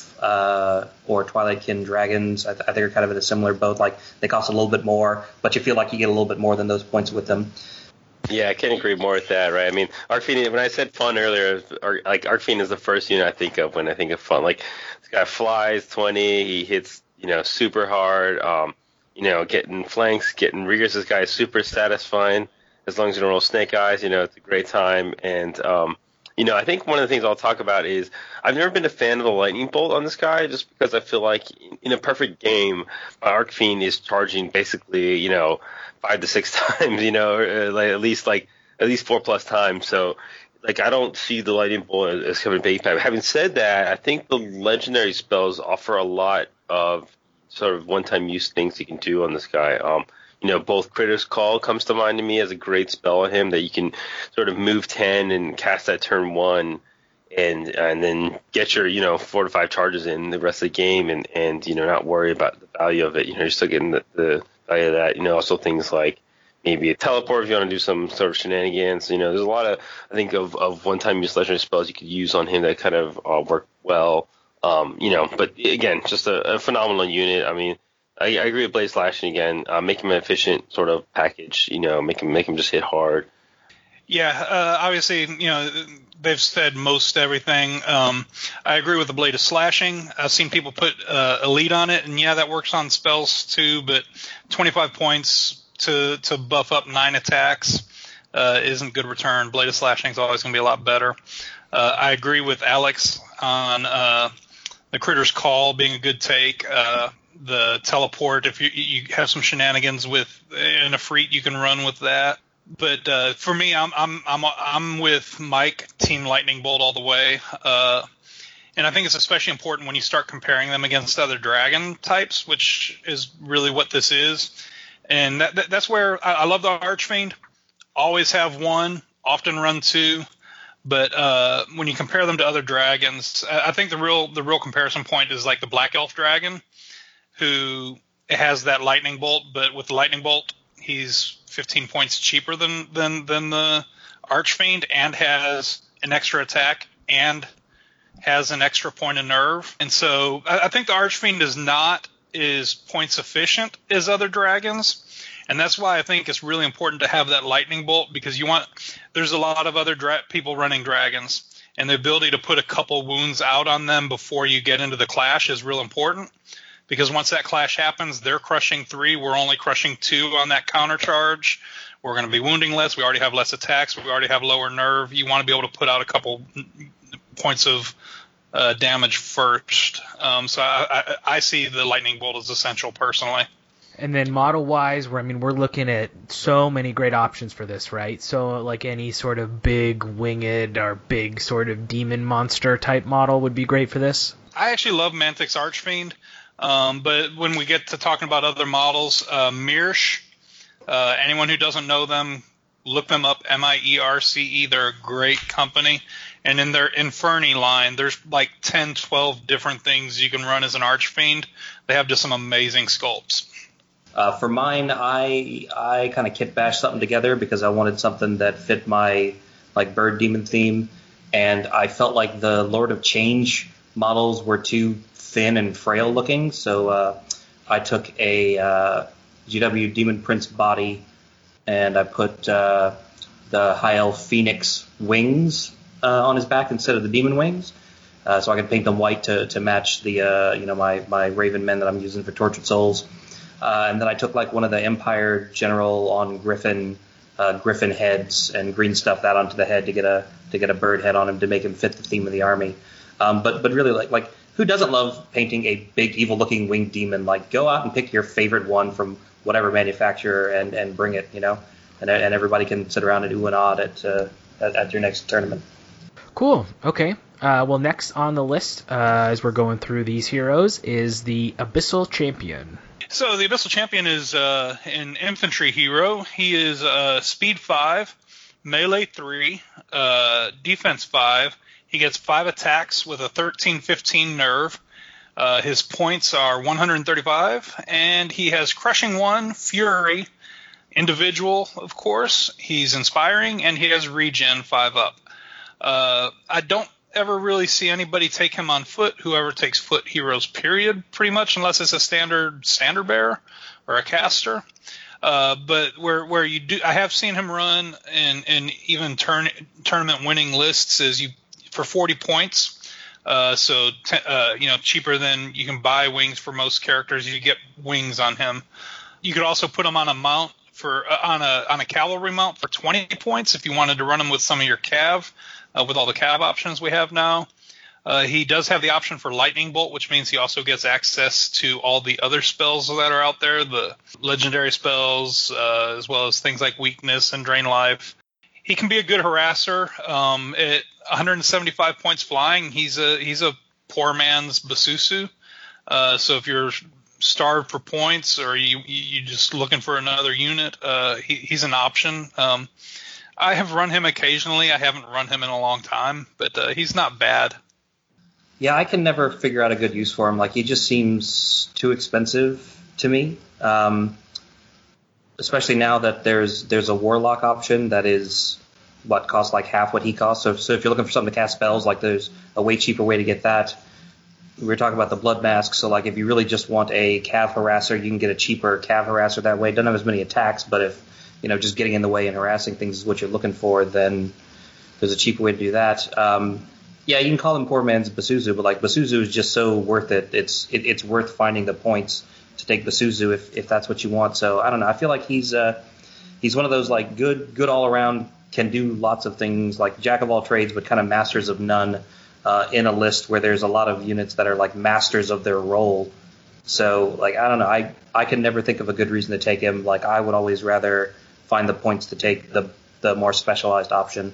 I have to agree yet again. I mean, he's he's he's kind of fallen, I think, into a role where like um, when you saw the the first version of of so I should say version two of Kings of War, where like you had the option given social armor, getting defense six, was a little bit more useful with the wings and whatnot, but um, you just kind of fall into a little bit of irrelevancy with all the new toys and new options and, and stuff. So I I don't think he's very popular, and I don't kind of expect him to stay that way for at least the next version, you know, year or two. I guess you could give him wings and the mournful blade and make him like a character hunter, but then he's pretty expensive at that point. I I'm planning on doing that. There's a there's an event in Ohio uh, where where you have to make a a character, a, a war king character, and you're, you're supposed to start with a, a standard hero, and you can give them a special magic item that's really three magic items glued together, um, and everyone is required to take one, um, and it can't be a living legend. So yeah, for for that, I am going to take a flying abyssal champion, uh, and I'm going to take like the mournful blade and like tack another crushing strength on it and I forget what the third uh, thing was, but like, yeah, that's a that's a pretty good role. Like, if you want something specifically to go out and hunt down other characters, then sure he's good at that. But um, eh, still, still kind of situational. Like, you have to you have to hope that your opponent has an individual worth hunting down with that many points before you commit to it. So, like, if somebody's running a tournament where everybody has to take a character, and you think half the scenarios are going to resolve or you know revolve around the characters staying alive or doing certain special things. Like, yeah, then he makes good sense, but otherwise, like, eh, mm, very situational, you know. Take take my blade, Lone Ranger. Um, yeah, okay, cool. Well, next on the list we have the sort of standard abyssal uh, BSB, I guess, for lack of a better word, which is the abyssal harbinger. Yes, abyssal harbinger. Like uh, Jeremy said there. Pretty pretty standard. I mean, relevant stats are speed five, defense four, one attack, nerve is 10, 12, um, coming in at 60 points. Uh, as far as special rules are, um, he has fury. He's got regeneration five plus, inspiring, of course, individual. And his sort of unique rule, if you want to, say that, is he's got fire bolts with Pierce one, which at one attack and you know range four up is nothing to write home about. Um, 60 points is 10 points more than your your kind of you know base army standard. And to be to be honest he doesn't really get anything i think for those 10 points. But at the same time i mean he's still a good pick for the army overall. I think i think you know put him on a horse for 15 points if you want give him speed 8 is perfectly fine. Um, kind of get him where you need to be. Um, i think one of these guys with the Lute of Insatiable Darkness for Bane Chant too is, is a very strong choice, especially if you're running those those units we talked about earlier. Really want that Bane Chant. Um, if not, I mean, I think that he's still he's still okay as as a you know sort of inspiring bubble where you need it. Um, you know, one or one or two of these guys I think is perfectly fine your list, depending on what else is in it. But nothing else exciting about this guy as far as I can tell. Yeah, like the the the ten point point difference. Like he has regen five up. That's kind of what you get for the ten points, I think. Um, but for a unit with what is he 10, 12 nerve, um, like how much how much mileage are you really going to get out of that? Like uh, you know your your opponent is basically going to ignore this guy until unless you use him to block a charge, or there's nothing else left on the table to kill, or he's trying to get you know like it's it just doesn't come up that all that often. Like I usually forget that he has regen because he never takes wounds during a game. Um, so, eh, like you say, yeah, it's just you're just kind of paying a 10 point penalty for something you don't get a lot of use out of. Cool. We're just going to move right along uh, from uh, this next unit. I'm really curious to hear what your guys' thoughts about because uh, it did get nerfed in the last Clash of Kings, and it was definitely a unit that was going to be in my army. So you guys get to tell me if it's still good or not, and that is the Efreet. The Efreet is a hero infantry. He uh, is speed seven, melee 4 plus, defense 4 plus, 1 attack, 11 13 for 135 points. He's a hero individual with Fury and Pathfinder and Fireball 16, which is what had gotten reduced. I believe it was Fireball 20 before. Um, but he can take all the other legendary spells because he does have Fireball, and uh, since it's a hero, he can take an item. So, what do you guys think about the Efreet post uh, the Fireball nerf? I've played with him a couple of times. Um, you know, I think I think before the nerf, he was kind of a no-brainer, uh, and I think now with the nerf, he's still fine because you know hitting on fours without any piercing, uh, dropping them from 20 to 16 really just works out to one less wound. But they're fours, so they're still kind of swingy. Uh, so I think like I think they're still worth it in that the jobs that he would do before is like clearing chaff Okay, he still he still does enough wounds to, to, to clear chaff, or like late game cleanup shooting. Like yeah, he's still got enough to do that. Um, he's still speed seven with Pathfinder, uh, which which gives him a nice long 19 inch uh, threat range with that breath weapon. And I think those those were kind of big selling points as well. So like, you know, I, f- I feel like you're still going to see him, um, but I think that now that there's the option to take Abyssal Warlocks, that people are going to have to make a tough choice between taking an Efreet or taking a Warlock. I do think that um, the Efreet is probably still the best thing to cast teleport on in this list. So if you're going to try to do some teleport shenanigans, like you're probably going to slingshot an Efreet behind somebody's lines where they can start lighting up soft targets early in the game. Yeah, I agree. I mean, I think the problem with the free when it comes to the new stuff and the new rules is that um, at 135 points, is a lot more expensive than your average wizard, right? So, and, and the reason why is he has more fireball than your average wizard. So, you don't really want to give him a legendary spell ever. That's not something I would really ever recommend doing because you, you paid so much up front for the fireball. You kind of want to use it. Um, having said that, I mean, we talked earlier about comparing him to, you know, a regiment of flame bearers, and I actually like the regiment of flame bearers better now with, with the changes um, to Fireball 16. I think that you're going to get more value out of that being a scoring unit and just, just a kind of more versatile unit. I mean, the free does one thing, and he does it well. Um, you know, he just picks a target and burns it, but with losing the four fireball, I just I just don't like him anymore. I don't, I don't think he's quite good enough at his role, and, and at a very expensive price tag for an individual, especially. What do you think on this guy, Todd?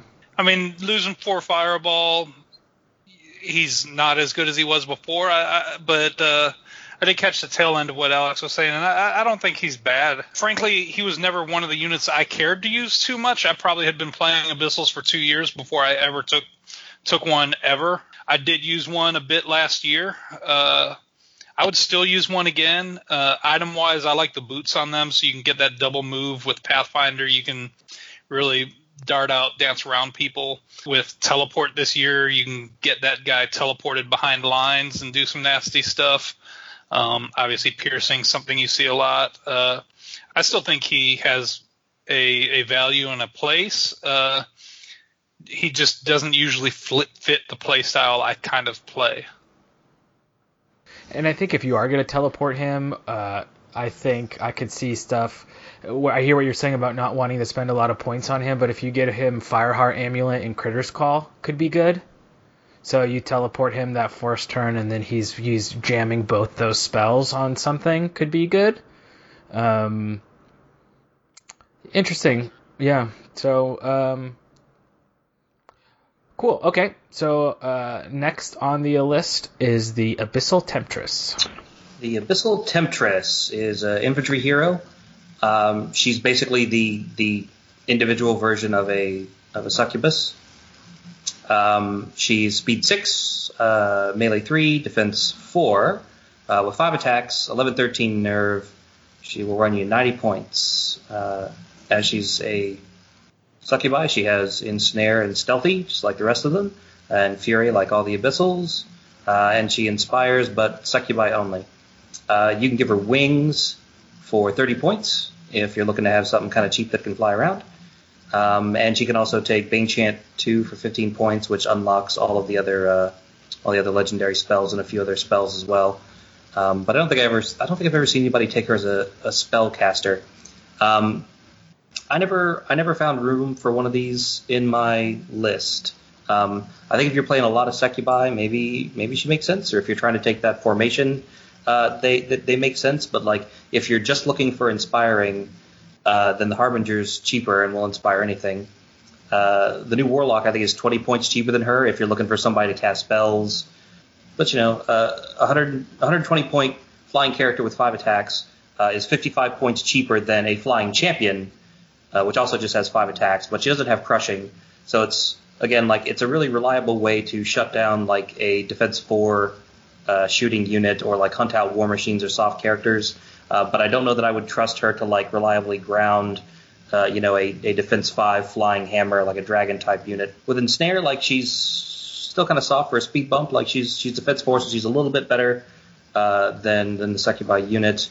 But again, like if you want something to fill this role, uh, I feel like I just I would find the points and take Basusu instead, um, because Basusu is just better, just will will do more in that flying harassing character role, uh, and is and is worth the points. So yeah, I never I never managed to fit her in to anything. Yeah, I mean, I, I think there's there's a role for her if you equip her properly. I mean, I think the wings are kind of a must, right? The um, speed ten and flying, of course, is, is adds a lot of value to her getting to where she needs to be. Um, the big weakness of hers is she doesn't need crushing. So kind of like, you know, I, have seen she's not reliable at downing a dragon, for example, and, and that, that would be great, but you know she, she can't do that well.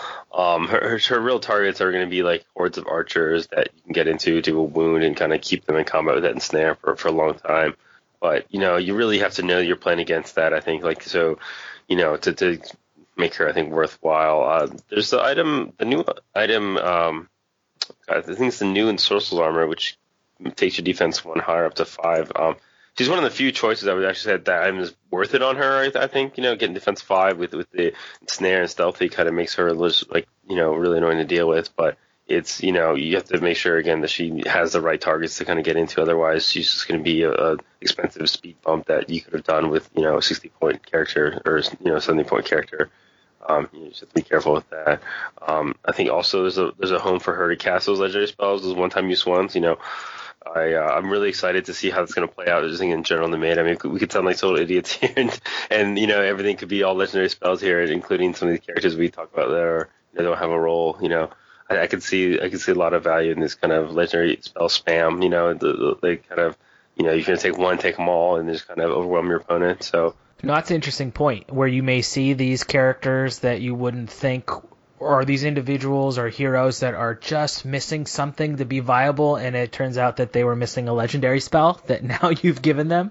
So you're you're taking them in your army you know? So that will be interesting to see how that develops and then model wise for this, you I know you could use uh, a succubus, or I really like uh, I think the model for we'll get to her in a second, but the model for uh, uh Matibusu would be good for an abyssal temptress with wings.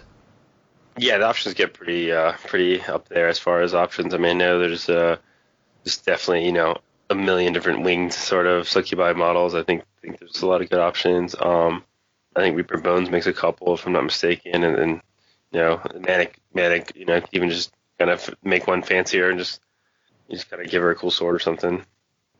Well, we're on the home stretch now to getting to some of the interesting, uh, sort of uh, unique characters from the uh, Force of the Abyss. So the next on the line is uh, the Lord of Lies. Yeah, so uh, the Lord of Lies is an interesting character. He's a hero large infantry a lot of people look at that uh, stat line or, or, look at his some of his abilities and, and, think he should be a archfiend, but he's actually just a, a 40 mil large infantry hero. Uh, speed 10, uh, melee 3, defense 5, attacks 5, nerve 15 20. Uh, which is really kind of interesting. I can't think of another character off my head that has a five point spread like that. Uh, he does cost 300 points. Uh, he gets crushing 2, Thunderous 2, Ensnare, Fly, Fury, Inspiring, Stealthy, Lightning Bolt 7. So pretty much all the rules. Um, I've seen people use him occasionally. Uh, Patrick Zoro Allen has, his, I've seen him have him. Uh, maybe Jeff ran him a time or three. Uh, but generally speaking, that height two is meh. Only five attacks at 300 points is meh. Uh, he's really not points efficient at all. He's not something I personally consider an option, really. Yeah, I agree.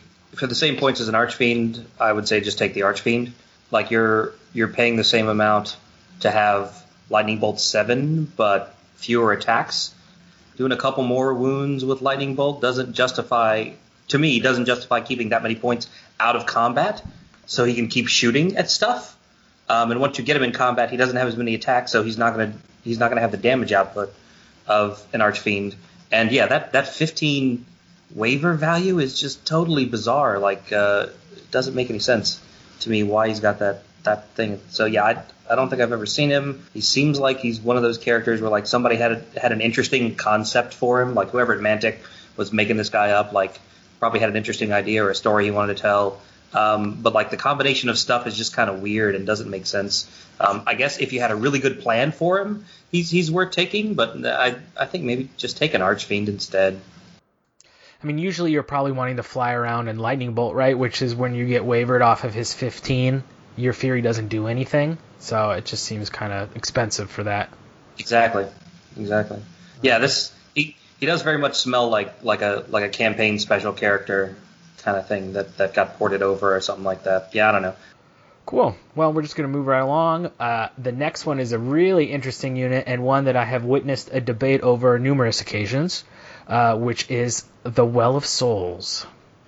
God, yes, the Well of Souls, man, one of my favorite units. Probably, actually, I'll say right now, my favorite unit in the entire list. Um, so stats are Speed 10, Melee 4, which is actually a big deal because I mean most kind of monster characters are, are usually Melee 3, so 4 is a big deal there. His defense 5, 10 attacks, his nervous dash 20, and his points are 275. Um, special rules, he's got crushing strength 2, of course he flies. He's got Fury, which doesn't matter. It's inspiring, which is a big plus, uh, big bonus. Um, a life leech five, which is obviously amazing. Um, he's got shambling, which is basically again strictly a negative downside on him. You can't fly twenty with him um, directly ever. And then he's got an ability soul drain, which is was that renamed? I think. Um, either way, basically, it's it's a what it allows you to do is when you activate him and actually have the rulebook here to get the exact wording of the, the spell. Um, it says the Well Souls pulls the life force from the enemy and feeds from the Abyssal Army. When he's given an order, it may take up to 20 points of damage on itself. However, this cannot take it to more than 20 damage in total. For each point of damage taken this way, it may remove one point of damage from a friendly non-ally unit within 9 inches.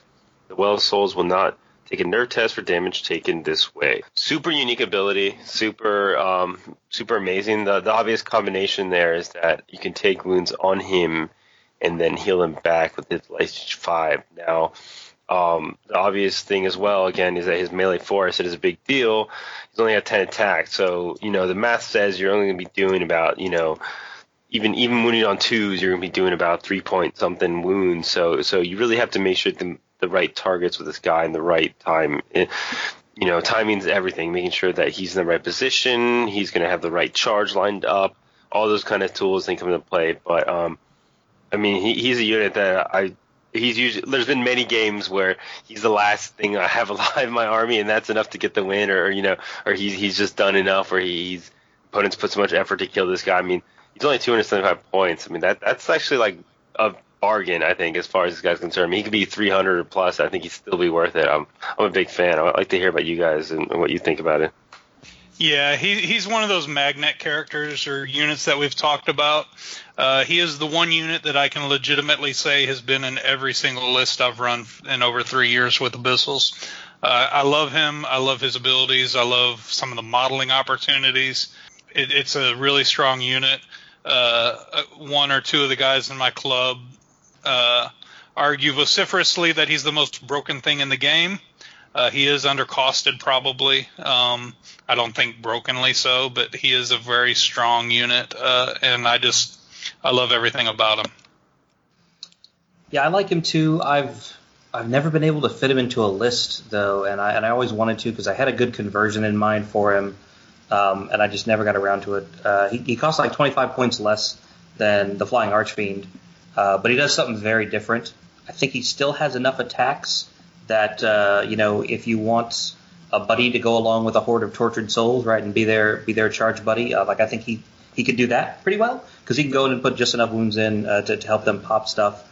Um, but yeah, that that like kind of built-in automatic uh, martyr's prayer kind of type ability, I think is really strong, um, especially since we don't grind super well uh, having having this you know this just this wound battery sitting behind you just soaking it up so that your units can keep fighting I think is is pretty crucial.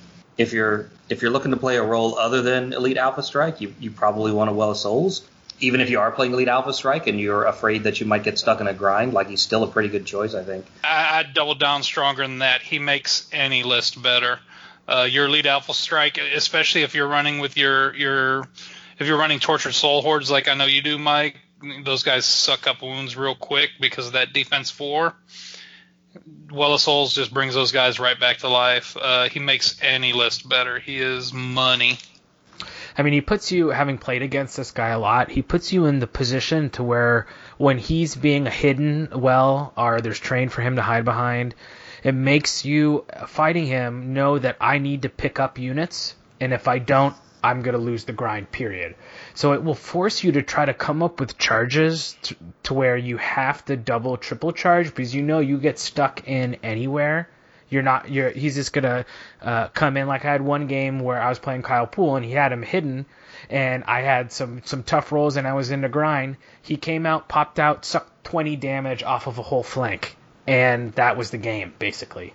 So it can make it really tough to, to compete uh, against what, what you would say might be a weakness on some abyssal units, which is their grind ability. This well well of souls really shores that up. I think it's unexpected too. I think is is like you know that nine inches is, is far, and, and and you can do cute things like you, it's when you activate the well soul. So you can have a unit that's like kind of far away. They can move towards him, then you can activate the well souls, and then suck up the wounds that your opponent was not even expecting, you know, in a million years. So a lot, a lot of cute tricks with that. I mean, I think that I like most about it is that I think he keeps up really well with sort of infantry core. So if there's things you're looking at at the infantry, we talked about like like I said, even the Molochs he works well with, but things like you know the Succubi, the Lesser Abyssals, especially the stuff with Regen, I think he's he keeps pace with them because he's shambling, and I usually keep near the middle of my army, and the amount of flanks that guy gets to me is, is out of control because having a flying monster that's kind of near a pack of infantry really really throws your opponent off because they're not used to like they don't realize the projection the threat projection is coming from. He charges 20 inches and he's height four, so as long as keep behind some infantry, I mean, um, he's he's basically flanking half the table, right? I mean, as long as you push him up, you know, properly, and you know, is he's there to kind of you know regenerate the wounds. You you suck up the rest, and and you know, really, really just changes the dynamic of, of what the list can do. I, I'm like I said, I can't you know support this guy enough. I mean, he can he can win the grind against other dragons. He can you know, flank units that are expecting it and just kind of put those extra wounds you need.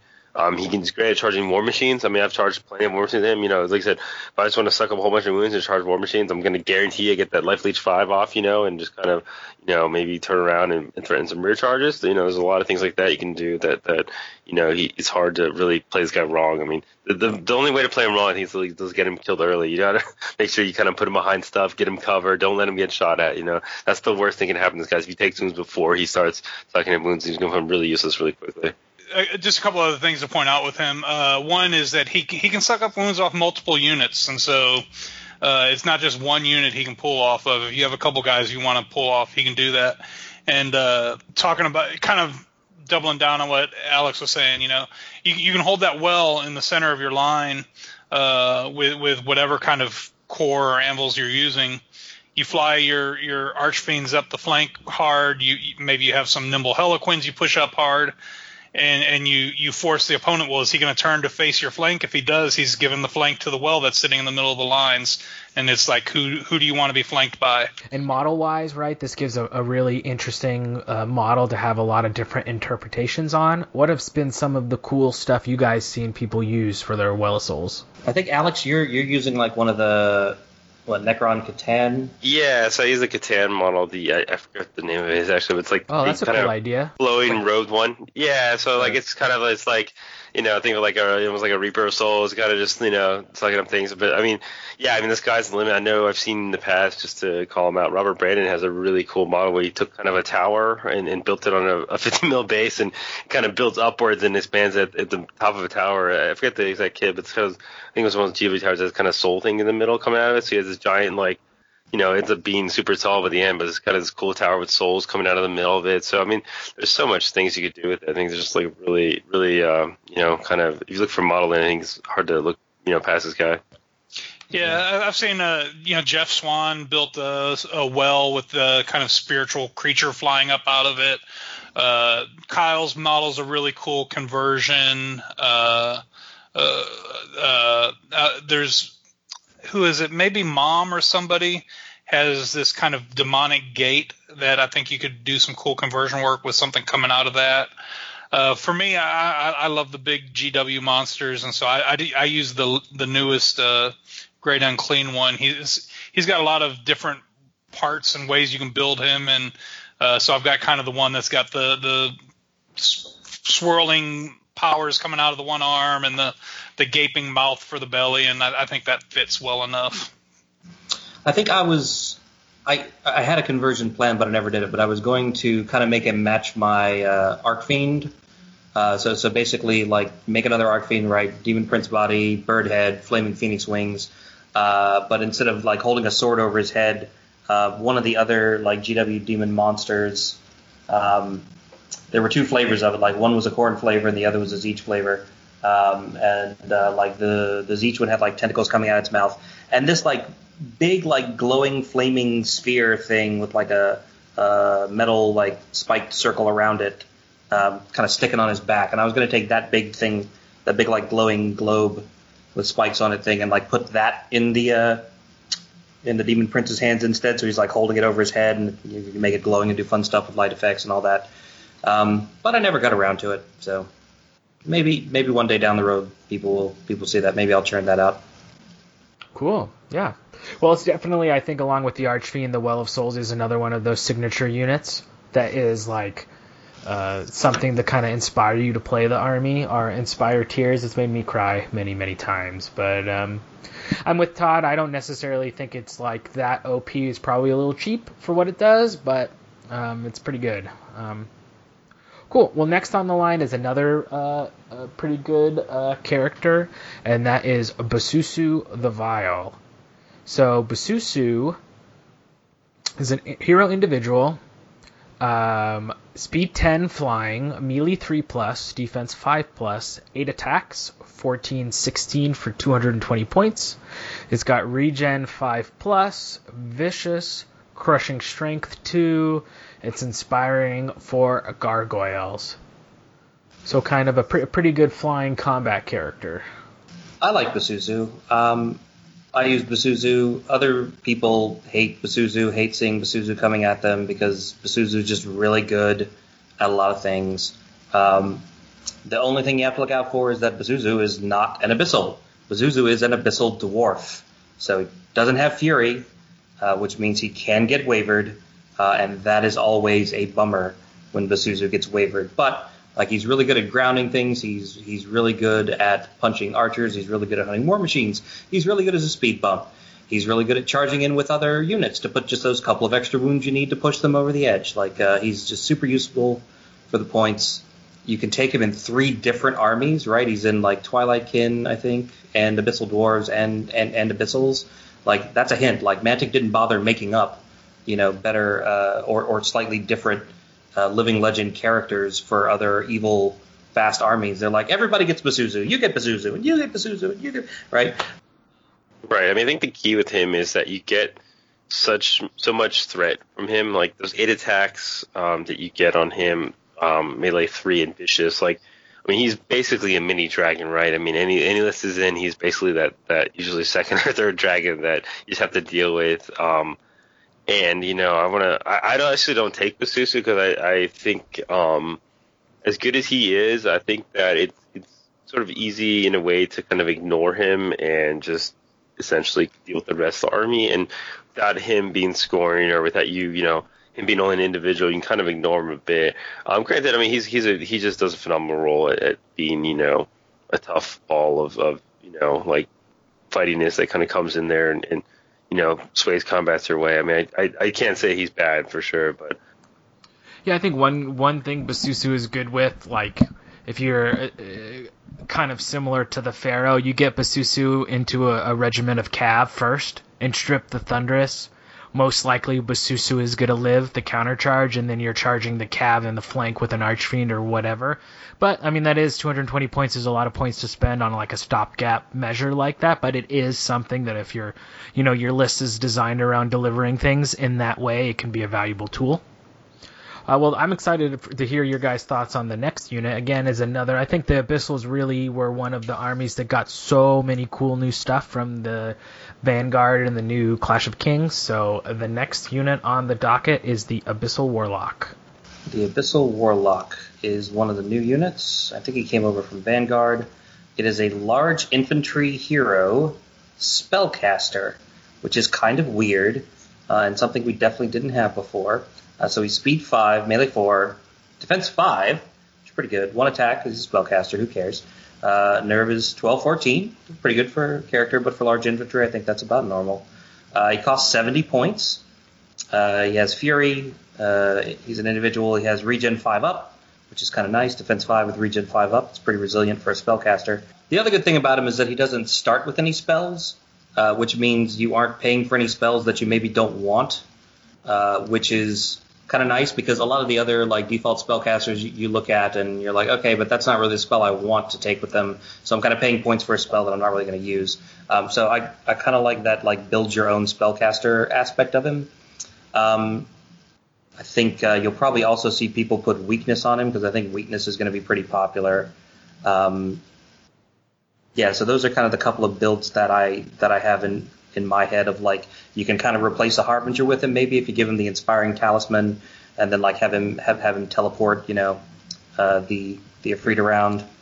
Um, and you know maybe maybe maybe you want something a little more offensive with him. Maybe take the fireball or something like that, um, and and try to do a better job at being an Efreet or a more flexible job at being an Efreet. I don't know. I think uh, I think this one requires some experimentation to figure out what the right thing is. Uh, the, the one way I've seen some, I, I, it's not an idea of mine, but I've seen some people, uh, some some top players who brainstormed the idea of something, and that would be running kind of a more infantry based uh, uh, abyssals, uh, lower abyssals, abyssal guard, anything with regen. Uh, you can get your Molochs in there, put your Well of Souls back there, and then you go run uh, basically just run your triple warlock. May, maybe even throw in a Chroneas with with and, and drain life on all of them, and everybody regens. Anything that isn't regen, the Well of Souls sucks up. Whatever the Well of Souls takes on gets uh, healed off with drain life, and and you have kind of the the ever charging battery of, of don't die. It's the circle of death. That's awesome. yeah, it's, it's fine. I mean, I think he's he, agreed. The sky's the limit for this guy, right? I, I love to see here this kind of weird, wacky builds. I think this guy fits that role well. I mean, I think Mike kind of nailed it on the head here as far as eh, really every point. I mean, I think this guy is like a, you know, he's kind of that blank, you know, we call it blank check kind of like you are, you know, write whatever you want on this guy. Like he, you can, I love that you can just pick the spells. I mean, I think, like you said, weakness to me is, is what stands out right away. If you're looking for something to, to put on him, and like you said, inspiring talisman to me, that's a no-brainer. Given him weakness, given inspiring talisman, stick him behind your line. He's got the height too, so at least you can make you know take use of that and just kind of cast spells behind him. You know, casting weakness, helping your lines kind of take the charges better. Um, I mean, I think I think the two thing is definitely unique. I mean, it's a downside in the sense that you can't get teleported. He's not eligible to be a target of teleporting. He's not regular infantry. Um, but yeah, I, would like to see what people come up with this guy. I mean, I think um, I think even maybe taking some something like you know, even just taking Alchemist's Curse on him and trying to run him into positions where he can get that spell off is is, is valuable. I mean really, you know, there's a lot of options. This guy, I think, as, as far as an option, but um, I think I think keeping him inspiring and near the line is, is a good like budget option for for caster. Like you said, I think one of the most unique things I can't think of another spellcaster in the game that comes with no spells. Um, where you just purchase someone who has you, you know nothing, and then they can you can really kit this out to do what you want it to do. Um, and the model's great. I think the model for Van- from Vanguard is super cool, very fun and flavorful model. Cool. Okay, well, next on the list uh, is one of the special character units is Basusu's Gargoyles. Yeah, this one should go pretty quick, I think, if unless I'm really off. But uh, they're just basically your regular troop of gargoyles. Uh, speed 10, melee 4, defense 4, uh, 8 attacks, eight ten nerve for 100 points. Come with crushing strength 1, fly, regen 3 up, and vicious. So basically, for 20 points, oh, you can you can take them uh, one unit of them if you've taken Basusu, and basically for 20 points over a regular gargoyle unit, you're getting a point of defense and a point of crushing strength. But why do you want to pay extra 20 points for a 10 break point gargoyle unit? Just take another unit of gargoyles. Nerve is still crap. Yep. Yeah. Why incentivize people to shoot at them more? Right? Makes no sense. Yeah, we're just gonna kind of move right past. You know, nothing to see here. I mean, I guess if you were wanting a theme narrative, it would be fun, but there's really no reason to take this unit. Cool. Well, let's go right into the next one, which is kind of a controversial, hot topic issue from Clash of Kings 2019, which is the redesigned Chroneas. Yeah, so Chroneas, if you haven't read the 19, you're going to be uh, shocked I'm about to say, but uh, he's speed six, melee four, defense five, attacks are D3 plus three, nerve of 16, 18 for 170 points. He comes with crushing three, fury of course, pathfinder, strider, and his special rule is Tempest, which um, I don't have with me exactly, but I believe it's um, you activate him, all enemies within six inches take a wound of damage. Is that correct? I think that's right. Let me see. Oh, I actually have it right here. So That's correct. yeah, all enemies. Okay, so so um, it says that can never happen more than once. Now, one unique thing now is that he's no longer unique, so he can take as many of those as he want, of course, up to the normal restrictions and um, he has access to spells as well. So he can take I think, by default weakness, drain life. Um, you know, all the, all the oh, sorry, his his base spell he can take is drain life, and then of course that unlocks the legendary spells. So like he can take the you know mind fog, not legendary, but sorry, the mind fog hex and weakness. So. Um, the other option with him is you increase his attacks to d6 plus 6 for 35 points, which I actually do like quite a bit. Um, I think that if you want to get some damage output out of him, you really have to take that upgrade. Otherwise, he's going to be a little lackluster. But um, yeah, a lot of things I like about this guy. I mean, I really like weakness. I think it's a, it's a very sort of efficient buy there. I think it's it's kind of it's a great speed bump to just move up and cast weakness, and your opponent has to deal with a lot of nerve for for you know not a lot of points. Um, I don't know. So I think this guy again, I, I like him a lot. Um, I see one being a pretty good staple in, in a lot of lists. Um, I think taking that attack upgrade makes a lot of sense because it basically makes them analogous to a giant or like a Varangur Cavern Dweller, uh, kind of in the same point range there, with pretty similar abilities. Um, and the Tempest thing, I think I think Tempest is like a really interesting ability. Um, it's too bad it doesn't stack because then like you just take three of these guys and walk them up the middle and just have them just you know radiating heat at everyone and roasting them. Um, but I think I think they're pretty good. Like we didn't we didn't really have a like good non-flying monster option, uh, and I think now we do. So I think if you're if you're looking at doing like a less flying oriented abyssal list, then he'd probably be a pretty good option to put in. Um, I know Todd, you've been running uh, I think double Chroneas right with the melee option a lot lately. Um, I haven't currently just because I'm not going to be able to have what I want ready for for that build done for Lone Wolf, but I did a lot of testing for it uh, for this book, um, and so yes, the the Chroneas change has been a hot topic thing. Uh, if you're already an Abyssals player, you've probably seen it in some of the Abyssals forums. But I'll I'll, I'll give my my opinion here for everybody. Of course, that's what we're here for. Uh, in my mind, I don't like the base profile. Uh, I've I've had other people talk about ways to maybe make it work. I don't like it. Uh, I think I do like him with the attacks upgrade. At that point, he's basically he's an abyssal giant that gives out AOE damage. I do think he's 10 to 15 points overcosted at that point. Uh, that being said, that means that he does 10 to 15 points at that point cost means he would not be something that the rules committee would consider for a buff in the past. Uh, they they basically we generally when we're looking at things we look at is it 10% un- over over or under costed? Those are things that need to be adjusted. Um, 15 points doesn't meet that. Um, 10 points doesn't meet that. Uh, and and I think he's really good. I, have done really well with uh, the double Chroneas build. Um, being a couple points over costed doesn't make him useless. And I'll say this: I have a I have more than one player, experienced GT players. One of them a GT winning player here in the South who hate the AoE ability, who state unequivocally that they don't think it should have been added to the game.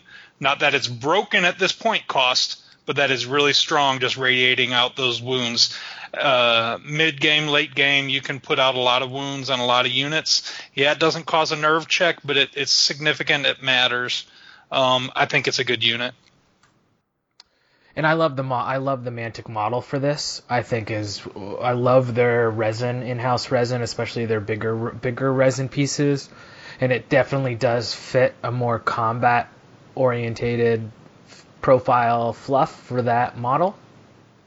Yeah, um, for me, uh, my, my goal is just the, the great unclean one that I've been using for my Well of Souls. I want to make that my Chroneas and add a second one, and I have a a model coming from a Kickstarter. That's going to be my new well. Uh, but there's there's a lot of options out there that could fit the abyssal giant.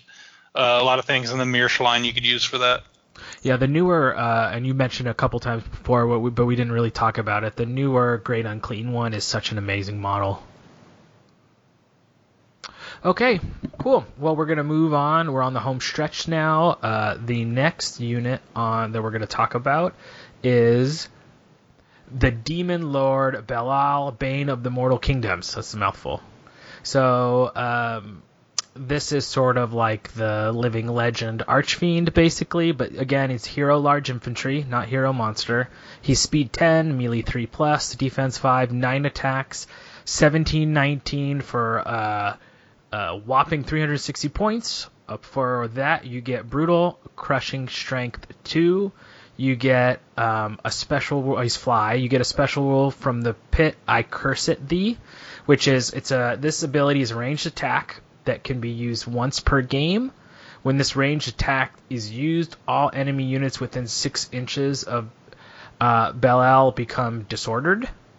Um, He's got Fury. He's inspiring. He's got Lightning Bolt five. He's got Regeneration five plus, and TC two, and he's also vicious. Um, what do you guys think about this guy? He's unique, definitely. I think um, you look at him, and he, uh, I think he mirrors a lot of what you used to see um, before the class first Clash of Kings what came out, where you had um, the ability to take regeneration on those those dragons and fly around and, and, and so he's he gives the option to still do that if you want to do that. But I think at the end of the day he's just a little expensive for what you really want out of that flying character. I mean, I think I don't even pay 500 points for lightning bolt. There's no way I'm going to pay 60 points for lightning bolt, you know, regen and you know some rule that you might use once a turn. I'm um, also, the, I think the height two really hurts him a lot. I mean, one of the strengths of the lightning bolt on the Archfiend is that it's height four, and that you can kind of snipe those uh, those characters that are hiding behind units with, with no penalty, assuming that you know it's only height one in the way. Being only height two really limits the ability to shoot that, and, and being the same height as hills uh, means that you can't charge over hills effectively either. So. I think he's just a little limited in what he can use, but um, I don't know. What do you guys think about it? I know I know how people have used in the past. Um, yeah, I think I think you can only use his special ability once per game, so it's like a baked-in legendary spell. Um, eh, I, I don't know. I never I, I never really gave this guy serious consideration. Like, uh, he just doesn't really appeal to me all that much. For the more point, like, I'm not trying to make my Archfiend more expensive. I guess. Um, maybe there might be some situations where that special ability will will, will come in useful, like um, if you're fighting a shooting heavy army that's got a bunch of war machines and you feel like getting all the way back there by them, but couldn't charge any of them that turn because it's a shooting attack, right? Like it, so you can't charge something and do it. You have to, you have to have not uh, moved at the double and still be within six inches of something that you want to disorder, but have not charged it. Like, eh, it just seems super situational, and I don't, I don't know that it's going to come up enough to be worth it. So I think I think this is another one of those just just take an Archfiend kind of situations. Yeah, I mean, I, have tested a list once or twice with him, uh, just just simply because, like like someone else said, uh, you know, going back to being able to have regen on that Archfiend type character. Um, the height two, I agree, is is a big detriment uh, as far as not just cover, but seeing over certain things to make to charge things behind. Uh, you know, you, you can't see over anything height two if you're playing, you know, ogres or people with a bunch of cav. Uh, that you know they can block up your line of sight to things behind that you might otherwise want to charge. Uh, but I, have seen people use him. Nick, uh, I, I, believe Nick uh, Williams took him to some events and has done well with him. Um, He's. I agree though. He's a little expensive for my taste. Yeah, you know, I look at other things that are like that expensive, and especially with like the change to some of those other things, like some of the other Elder Dragons or whatever you say, or even the Spirit of Valandor that's 340, I think is on some ways better than this guy. So I just think points wise, he's just so expensive. Okay, so next on the list is Amati Busu. Mauti Busu. Maltibusu. So this is another one of those um, Edge of the Abyss uh, campaign living legend characters. Um, I think she's like the living legend version of the Abyssal Temptress. Um, so she comes with uh, fly already built in. So she's uh, speed 10, uh, melee 3, defense 4 with 5 attacks with 12, 14 nerve for uh, 160 points. Uh, so she's uh, an infantry hero. She has ensnare and stealthy, just like uh, you know the other um, succubi characters. Uh, she has fury, of course, because she's uh, an abyssal, um, and she has inspiring, regular old inspiring, not not just for um, succubi, which is kind of nice. Um, and then she has a special rule called Terrible Majesty. Uh, Terrible Majesty says, when testing the nerve of an enemy unit engaged in melee with this unit, add an additional D3 to the total. This effect does not stack with Brutal. So, so basically, it's D3 Brutal instead of just one, um, and that's her that's her special trick. Um, so she costs 40 points more than a Flying Temptress. Uh, you get one more nerve, uh, you get normal inspiring, and you get that D3 brutal. Um, I uh, I don't know. I feel like she has the same issues as the Temptress, um, and she's a living legend, so like you can't give her crushing strength if you wanted to. Um, I don't know that one more nerve is going to make her that much more effective of a, a tar pit. Um, and the D3 brutal just uh, you know sounds like you're you're paying more points to be disappointed when you roll a one or a two every time you need that. Um, yeah, I don't think I don't think I would bother. I don't think I would bother taking her. I don't think she's worth it. I guess the bonus is if you have an Abyssal Temptress with wings, you can always run it as this too if you want. Just for fun, but. Yeah, I, I agree with everybody else. Uh, not not my cup of tea. Um, Brutal D3 is interesting, but just meh. Yeah. Okay. Well, finally, the last unit on the list is the Twisted Victims. Okay, uh, Twisted Victims are basically your living legend version of Tortured Souls. Uh, they only come in a horde. Uh, they are speed 10, melee 4, defense 4, 18 attacks, dash 18 nerve, crushing 1, fly, and life leech 2 for 220 points. Uh, so basically, they're tortured souls that only have crushing 1 and don't shamble, so they can uh, move at the double. Uh, I mean, you know, I I kind of covered it when when we were on Tortured Souls. I don't love Tortured Soul hordes, anyways. So the slightly less punchy version of them, I don't love either. I did try them out a few times just to see about you know not having the shambling, but uh, not my cup of tea. Yeah, I think my love affair with Tortured Soul hordes ended long enough ago that uh, I never really gave these guys a serious look. You know, uh, even less grindy, losing the, the TC1, and I don't know that the 10 inch move, the, the, the extra 10 inches worth of move, you know, being able to move the double, uh, is really worth the 30 points that you'll have to pay to put the Brew of Strength on them so they're CS2 so that they're kind of worth it. Um, they're living legends, so you can't even put. Oh, you can't even do that. Right, right. Ugh. Yeah. So I don't know. Why bother? It, just, it, it, it doesn't seem like a good enough trade-off to me. Like most of the time, you want them charging 20 inches and not not moving 20 inches anyway. So like, eh. Yeah, no. It just makes them slightly worse at the job that you want them to do, which is alpha strike something really well. You know, you just you just lost a little bit of ability to alpha strike something, so you you got to use that extra movement to get them in the flanks, and if you can't, then then eh, yeah, no, I I'd I'd pass on them. Even even using a whole bunch of tortured souls, I think I still wouldn't bother taking these guys. Thank you guys summed that up pretty nicely. So now what we're going to do as kind of a little uh, appendix to the army review is we're going to talk about some sample army lists. So each of us has a list that we're going to go over. It's at also at different points values. So first, uh, Alex is going to talk about a 1995 list, and I think uh, Alex, this was the list you took the Adepticon, right? That's right. Yeah, I took it and did okay with it. I went three and two. I think I finished in about 15th overall. Cool. Okay, so why don't you uh, take us through your list?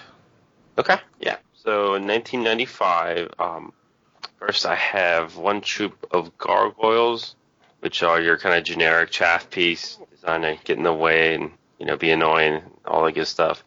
I have one horde of lower abyssals that have upgraded to crushing strength one, and as kind of talked about earlier, that that's kind of my go-to unit. They're they're you know great for scenarios, great for just meet in the middle of the table. They're tough to get through. They, they do a really good job of just kind of being that overall unit that, that gets in the way. And then I have a horde of Molochs with the Brew of Courage and kind of the same role as the Lower Abyssal, just a little more uh, aggressive as far as offensive output. And then I have one regiment of Tortured Souls. I have two regiments of the Succubi Lurkers, and they, um, the new unit we talked about, they're just awesome. I had to give them a try. I really wanted to see how they would do. Um, then the rest of my list is I have a Well of Souls, and then I have two Archfiends of the Abyss, both with wings, one with Critter's Call, one with Blade of Slashing, and that takes it to exactly 1995. Um, overall, like I said, did pretty well. They went three and two, and I think the games I did lose were, were pretty competitive. They were kind of down to that last turn kind of you know moment where, where it was very tight.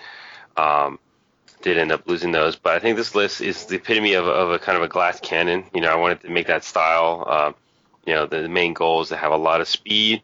You know, it's very alpha strike. It's very hits you hard and fast. Um, I think in hindsight, I would think the Molochs could have probably been traded for something a little bit faster. So maybe like you know, Abyssal Horseman with Caterpillar or something like that. I think would have worked better in the end. Um, anyone's trying to take notes or trying to replicate the style list, I think the one horde of lower abyssals has a role in it for sure. But um, I think the rest of the speed and the army complements very, very well as far as like hitting power and, and, and you know when to attack, when not to attack. And when you were playing that list at Adepticon, was there any matchups that you came across that for that style of list uh, that you felt good against, you felt bad against? You think it's a good all-comer sort of list, or matchup-wise, what do you think? Right. So it definitely is an all-comers list. I think that's kind of the main way to design lists in general. Just kind of you know not really have any huge weaknesses. I mean, I think in in general the elves would be the the bad matchup, something that can shoot you very well. Not not necessarily just elves, but anything can shoot a lot at, at you, uh, just because the list doesn't have a lot of staying power necessarily. Um, having said that, I did play against an elf player. Um, I think his name is Jesse. I think Bergman out of the Midwest. Um, yeah, he's one of so, the Minnesota, greater Minnesota area guys.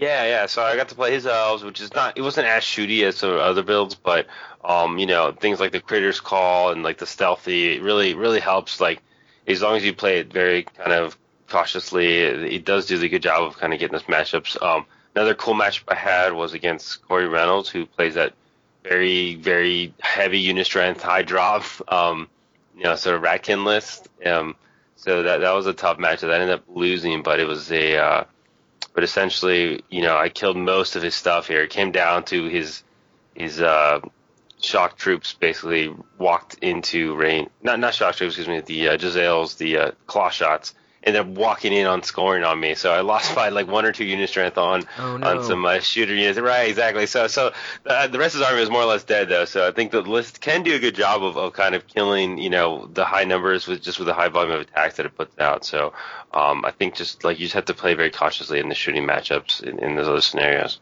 So superstar unit, what's the superstar unit of the list? Do you think? Yeah, I'm gonna have to say still the Well Souls. Just overall MVP is, is very versatile. I mean, really, he's kind of that third dragon in the list. You know, you, you look at how many. He's 1995. You're really only supposed to have two of, of a certain type, but he, I kind of, you know, they throw him in there to get that third sort of big flying monster at that level. Did well. The Succubi Lurkers, um, they they did it probably better than I expected. Um, you know, they they really just caught people off guard left and right. I mean, as far as the this, the Pathfinder, the, the movement seven, everything, not a single opponent kind of was ready for them. I think that's uh, you know, I think if you're looking to, to kind of catch people off, they're they're fantastic for it because they really like you know, everyone had to keep looking at the sheet. People kept forgetting about their speed. Their, you know, the whole comment, the whole package was very easy to overlook. So, um, you know, I think they could really have a, a awesome place on the list for that, you know, style of attack. Cool. And then um, uh, moving forward, would you change anything? Would you add anything? Take anything out? Uh, is that a list that you're gonna kind of mess with in the future? Um, yeah, I could I could see myself going back to this list again for sure. Um, definitely would take out the Molochs. I mean, I think I know I've said like one unit's good, but I think that this list is is slowly evolved itself to a very Alpha Strike list where now um, it doesn't grind as well as it used like some other versions did. So I would probably take out the Molochs for some speed. You know, get like say either Horsemen or the the new um, you know faster, better, basically mounted sons that we have. So the Hellequins are really, really good. So I think I think having some cavalry in that list would help a little bit. Um, otherwise, I think the list plays really well. I, I definitely could see myself playing it again. It depends on, on what I end up running, but I think it does Alpha Strike very, very well. I think um, you know I think anyone who plays that style list should should expect to do pretty well with it. So my list that I made is 2,000 points, so we're just moving right up the points value, and this has um, uh, you know, I'm not an Abyssal player, so I made something that was kind of fits some themes that I like. Plus, it uses some Mantic models that I like, and um, some sort of elements that I don't have in my other lists. So it starts off with two regiments of flame bearers. You know, we talked about this a little bit. Is I like the idea of having some uh, regiments that can sit on objectives that can do something. So I have two regiments of flame bearers. Um, I really like the Mantic Hellhound models, and I just like the idea of Hellhound. So I have three troops of Hellhounds, and what they're in there for is to provide some support and chaff for like my three big hammer units, which is I have a regiment of Hellequins with Caterpillar, and two hordes of Despoilers. Um, and then as far as um, my heroes, I have an Abyssal Champion with wings. Give me some uh, flying, inspiring. He's, he's got the Blade of Slashing. You know, uh, five attacks, can kind of fly around, provide inspiring, add in extra attacks to combats, or maybe go after war machines. Um, I have a Abyssal Harbinger, uh, my other inspiring source, mounted with Banner of the Griffin. The idea here is just hide behind the despoiler hordes and the Hellequins regiment. Just add some extra uh, inspiring, and then the Banner of the Griffin f- to make those three hammer units even a little bit more survivable. And then I have two Efreets, uh, which will kind of hang back and uh, do some shooting along with the Flame Bearer regiments. And I'm hoping that I'm going to punch so hard with um, the Hellequins and the Despoiler hordes that if there's anything left, the regiments of flame bearers and the Efreets will kind of help ping things off at the end. Um, and that is 2,000 points. Um, what do you guys think about that list? Um, I think you've done some cool things there. I think um, I think when you sit down to play it against somebody, you're gonna like having the Efreets and the Hellhounds outrunning interference for your hammers. Um, I think I think you're probably not going to want to keep the Efreets back. You're you're, you're probably to going to want to use them to clear some chaff out of the way because they're fast and maneuverable. Uh, and I think like you know uh, uh, kind of that that that sort of like skirmish line of, of like some some some really fast hellhounds and some Ifrits, you know, will will, will kind of give people a well shit. I'd better send my chaff up there to do something before the Efreets kill them, but once they get up there, they're just going to get charged by hellhounds and killed because hellhounds have so many attacks. Uh, but then if you don't, then then you know they, they they give you that turn that you need to move your your Hellequins and your despoilers up to, to really go in and like uh, getting getting double charged by like hellhounds and and any one of those units your despoilers or your hellhounds like that's that's going to get rid of most units uh, except maybe like big big infantry hordes uh, in one shot. So I like that. Um, I'm not a huge fan of the champion, just because I think he's kind of overpriced. But I think in your list, like you kind of need that uh, that kind of interceptor or, or like guy to run interference. So I think that's that's probably a pretty good addition to this list because you're at 2,000 points, so you can't really afford Basusu. So I, so I can kind of see why what, why you'd want that in there, and I think it's an okay buy for this list. Um, And the flame bearers, like I don't I don't love them, but I can see how they will definitely work in this list. Is like they'll just go sit on objectives and shoot things that come near them if if they can manage to get past the hellhounds and the and the despoilers and all. So yeah, I think that'd be I think it'll be fun to play. Uh, you got a lot of threats. It moves fast. It, it kind of does what you what, what you want Abyssals to do. Yeah.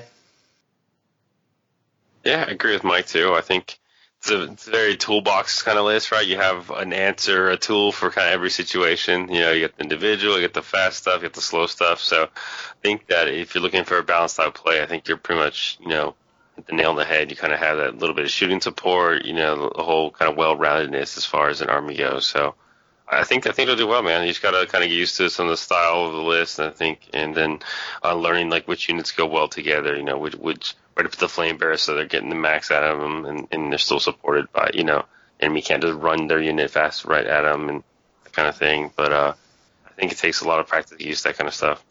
Yeah, I think the suggestion on the Efreets, I mean, in my initial thing is like keeping them back to like uh, clean up, but I think moving them up and helping support the Hellhounds is good because that is like a lot of chaff removal, and then it, it is some threats, like you said. A, a Hellhound is a Hellhounds to me when I'm looking at it is like it's good anti chaff, and then I love units that can combo charge with other things where it's not like having to give two of my big hammers into something, whereas one of my hammers and a Hellhound troop you know that extra 15 attacks on fours with TC1 could add in those extra damage that maybe the Hellequins or a Despoiler Horde is not going to pick up something by itself, but the Hellhounds is fast maneuverable add-on damage. Seemed good. Yeah, I like uh, I liked um, screening like my my abyssal horsemen with a unit of uh, either hellhounds or gargoyles because you got that nice you know they can they can block the charge but they're only height one so the cav unit can see past them. So you know uh, your opponent is kind of left with with that choice of like, okay, I I can shoot the the cav unit behind it, uh, which is which will get cover from from the dogs screening it, or I can shoot the dogs and try to kill them or waver them. But if but if I don't kill the dogs, then I'm going to get charged by both of those units next turn because they're both really fast. Um, so yeah, like I think I think you'll have fun doing that kind of stuff. Yeah, and like the one part of the list I don't feel 100% is like the the harbinger and the champion and like how I'm dealing with my inspiring is probably not super where it would finally be, you know, once I played the list a few times, but as as like when you're first uh, building a list, sometimes it's good just to kind of throw some stuff in there that you like, and then you're going to figure out, you know, what works best for you once you have some some reps with the list. I, no, I think that's that's actually a pretty good choice because um, you want an inspiring source that's fast enough to keep up with all of your fast-moving units. Um, so I think having a mounted harbinger is like the cheapest way to do that in an abyssal list, and putting Banner of the Griffin on him just always good. Um, if you had if you'd gone with like the, the, the one infantry horde instead of the two flame bearer regiments, then I would say like, well, maybe having a harbinger on foot to hang back and keep that inspired would be good. But since you've got since you've got the two of them, like you're going to put them in two different places anyway, so you kind of just have to punt on having something to inspire. Yeah, and sometimes too, when I'm starting a new list, I'll either do the 2,000 points like I just did, or I'll do the level that Mike's going to talk about next, is the 2250, which you know is kind of the t- two of the the more popular tournaments uh, uh, points wise, I guess. So, uh, Mike, why don't you go ahead and take us through your 2250 list? Sure, sure. So I, um, so I think my my goal here was to kind of stick with the uh, general like Alpha Strikes style that Abyssals do really well, uh, but try to make use of some of the newer uh, units. Um, previously, I'd I'd gone really flyer heavy, and this is more of like a cav centric list, like kind of similar to what uh, what what you did at your 2,000 point list, uh, Jeremy. Um, so start with a troop of gargoyles, a lower abyssal horde, uh, two-handed weapons, and the orcish skull pole because I had five points left over. Uh, two regiments of tortured souls, two regiments of Hellequins, one with the potion of the caterpillar, two hordes of despoilers, one with brew of haste and one with whip of celerity, uh, one efreet, one archfiend, with uh, wings, lightning bolt, and blade of slashing, and one abyssal warlock with weakness and teleport, and the inspiring talisman. So my my kind of general plan for how to uh, general plan, get it, uh, for how to lay out this this army or to, or uh, deploy this army would be to put the uh, lower abyssals kind of central, uh, depending on the scenario. Uh, you know, some somewhere around the middle of the table where, where they can do something useful eventually, um, and put the Efreet and the Warlock kind of near them.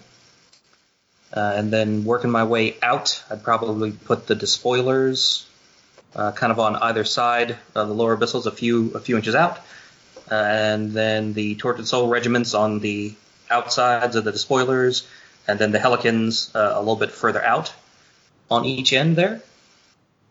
Uh, and then the Gargoyles, I will probably put out on a flank with the Archfiend behind them or I might deploy them someplace else. Like I'll I'll I'll probably deploy both of them in the same spot. Like I'll I'll basically probably deploy the art the uh, gargoyles as a screen for the archfiend uh, where wherever makes sense. Uh, probably out on a flank though. Uh, and then my plan would be to move the tortured souls and the Hellions and the despoilers up in kind of like a checkerboard or like a chevron formation with the tortured souls a few inches out ahead. Um, and uh, you know walk the lower abyssals forward some, and then uh, teleport with the warlock, teleport that Efreet someplace really useful. You know, let him move up his, his seven inches, and then like slingshot him. Oh, you know, back back behind the enemy somewhere, uh, some someplace where you know he's he's not going to get uh, charged quickly by like an enemy mounted hero or surged into, but uh, someplace where there's a, a target he can start breathing on immediately. Uh, just to have him working from turn one uh, and then just kind of camp the warlock, uh, you know, with the with the lower abyssals um, from then on, and have him cast cast weakness on anything that's going to charge. Um, you know, since the tortured soul regiments will be kind of out there towards the middle of the field, um, and they can they can take a bump uh, with their their high nerve, you know, their dash 15. Um, probably, you know, if uh, nobody charges them immediately, probably cast weakness on whatever's going to charge them. Um, yeah, and then just just uh, you know set up your charges, like see see what you can draw out with your with your tortured soul regiments, or see if your enemy will will like expose a flank while trying to counter maneuver. Uh, and then just you know try to combo charge stuff with the the Hellions, the spoilers because I don't know if anything is going to survive getting smacked by both of those units. Um, Meanwhile, like use the use the gargoyles and the archfiend to kind of get on a flank and and threaten one side or another and put a lot of long range threat on stuff in the middle, and then just kind of pincer everything, you know, between the between the archfiend out on a flank and uh, some of the faster cav units. So that's my that's my general plan for for how I would use it. I, I like it. I think in the first three lists that we've seen, and we're going to hear about Todd's here in a second, is we've seen that you know abyssals can punch you in the face, and they can either punch you in the face on foot, or they can punch you in the face galloping at you on claws or horse hooves. So first three lists I think we all have is we, there's like lots of different ways to provide variety in punchiness. You know, whether on it you, you want it to be on foot or mounted. Um, right. Even the flying punch is the thing, right? So yeah, I mean, it, there's a lot of options. I think. I mean, I know, like I said, those, those flyers and and they're really good, but I think the more important is having that core of, of the infantry or cavalry that I think really support and, and charge really, really effectively.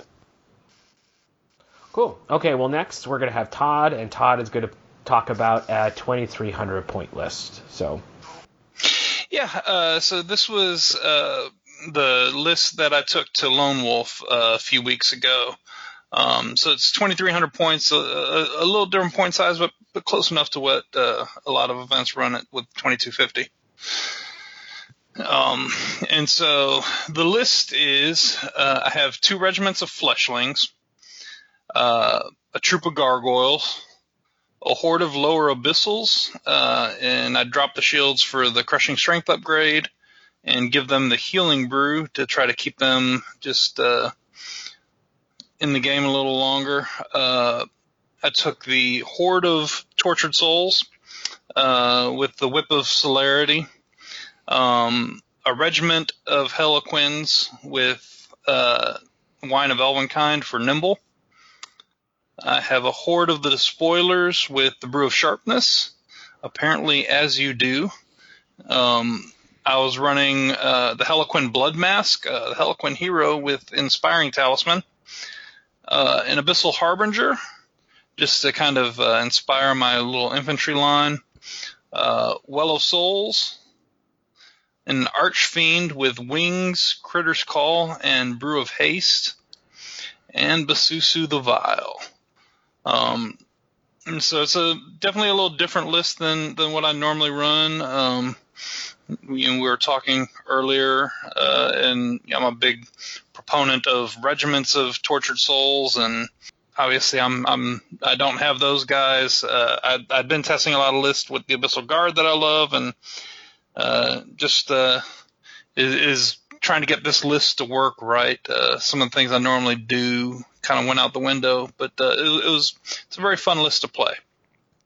Yeah, it was funny. I was giving you a hard time when we were doing the matchup casts for Lone Wolf, um, when it was like a Todd Serpico, un Serpico Abyssals list, and I th- I thought it was funny. So, um, how did the how did you feel playing the list through the event?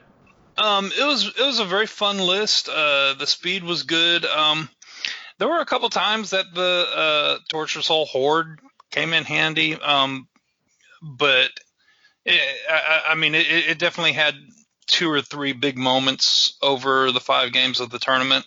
That said, I, I did often miss uh, the utility that I get out of my, my regiments of them. It, it, was also actually the first time I've ever used Basusu. He did okay. Um, I, I don't know that he's needed in the list. Uh, taking him was more um, due to a, a, a, cool conversion model I came up with, and I just wanted to use it. Um, and he, he wasn't bad, but I think if I were to optimize the list, he would be the the thing I would cut out of it probably. And that model's pretty sweet. For those who haven't seen it, what did you use for Basusu?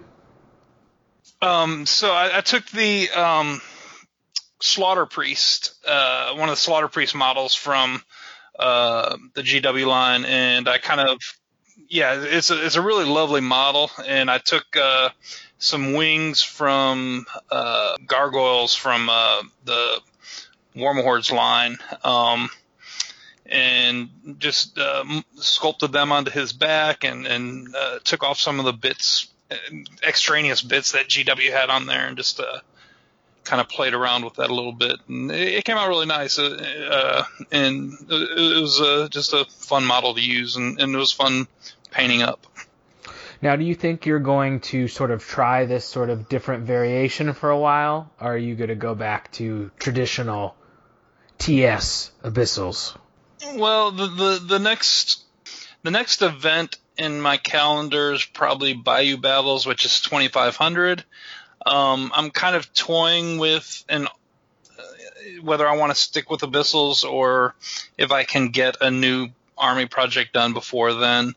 Um, but if I'm if I stick with Abyssals, I think I'm going to do something similar to this because it was a lot of fun to play. Um, it, it, was a pretty effective list, I felt. Um, Nimble on the Hellequins uh, is really good. It just it was a list that had a lot of tools. I, but with the extra points, I'd definitely break out the Tortured Souls to a couple regiments. Um, see what a what other room I have to play with in there. And the despoilers with sharpness, how did they do? They, they were really strong. Uh, I'd, I'd been testing the despoilers for a while. Um, again, kind of a model thing. When, actually, when I first came to to play Abyssals, it was because of some Mierce models I fell in love with. Um, I, I, initially used them as Molochs, and I could never really make the Moloch list work the way I wanted it to. And so they're very large models being Mierce, and so they just have now become my despoilers. Um, but uh, in, in, testing, they were good, um, but I, I, was trying not to add so many points to them. Um, and it, it, was really the sharpness, I think, that puts them kind of over the top that really makes them shine. Uh, so, yeah, they, they did a lot of work. Well, cool. Uh, I want to thank uh, Mike. I want to thank Alex. I want to thank Todd. I want to thank you, the audience, for uh, making it through to the end of this episode. I know it was uh, greater, great archfiend sized episode, but I think we got a lot of really great content.